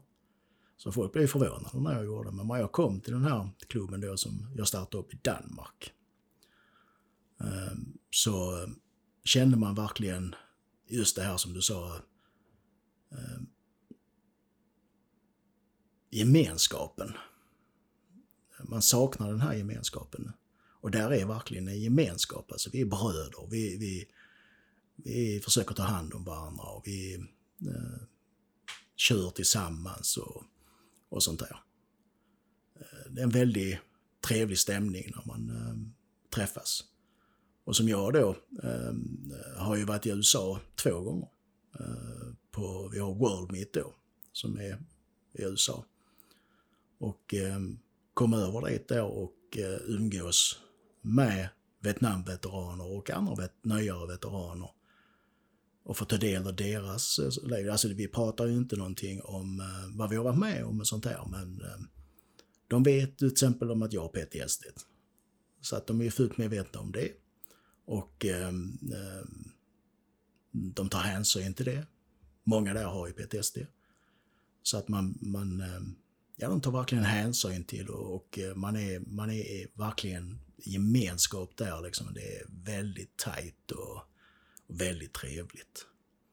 Eh, vill jag åka till semester till USA till exempel, eller åka till USA så tar jag bara kontakt med mina bröder i USA. Sen kan jag ju åka rundor till mina bröder. De, eh, får jag sova hos dem och de, käka hos dem och låna motorcykel av dem. Och, Låter, låter lite som i, inom brandkåren finns det en sån liten oskriven regel liksom att eh, brandmän som kommer till andra städer och sånt kan ju ibland liksom, Ja. slagga över hos Ja. varandra och sådär. och det är ju liksom i hela världen då. Och vi har ju i Europa har vi ju Tyskland, eh, Danmark, Sverige, Norge och Litauen. Och vi eh, brukar ju köra, men med cor- corona har vi inte gjort det, men annars brukar vi köra då. Så vi har varit i Litauen och vi, vi är ofta i Danmark ehm, och Norge, Tyskland och så. Ehm, här i Sverige är vi ett litet gott gäng eh, som försöker skaffa då nya medlemmar och växa. Ehm, jobbar för veteraner. Vi har bland annat Red Friday-tröjor. Eh, Red står ju för eh, Remember Everyone Deployed. Som var fredag är en Red Friday. Man ska bära rött. Och då har vi tröjor då som står Red Friday på. Uh, Remember Everyone Deployed. Som vi säljer. Uh, vi har sålt bara mer eller mindre till klubbmedlemmar. Uh, och vi är inte så många i klubben. Vi har ingen, ingen, ingen klubbstuga här i Sverige nu, för vi är inte så många.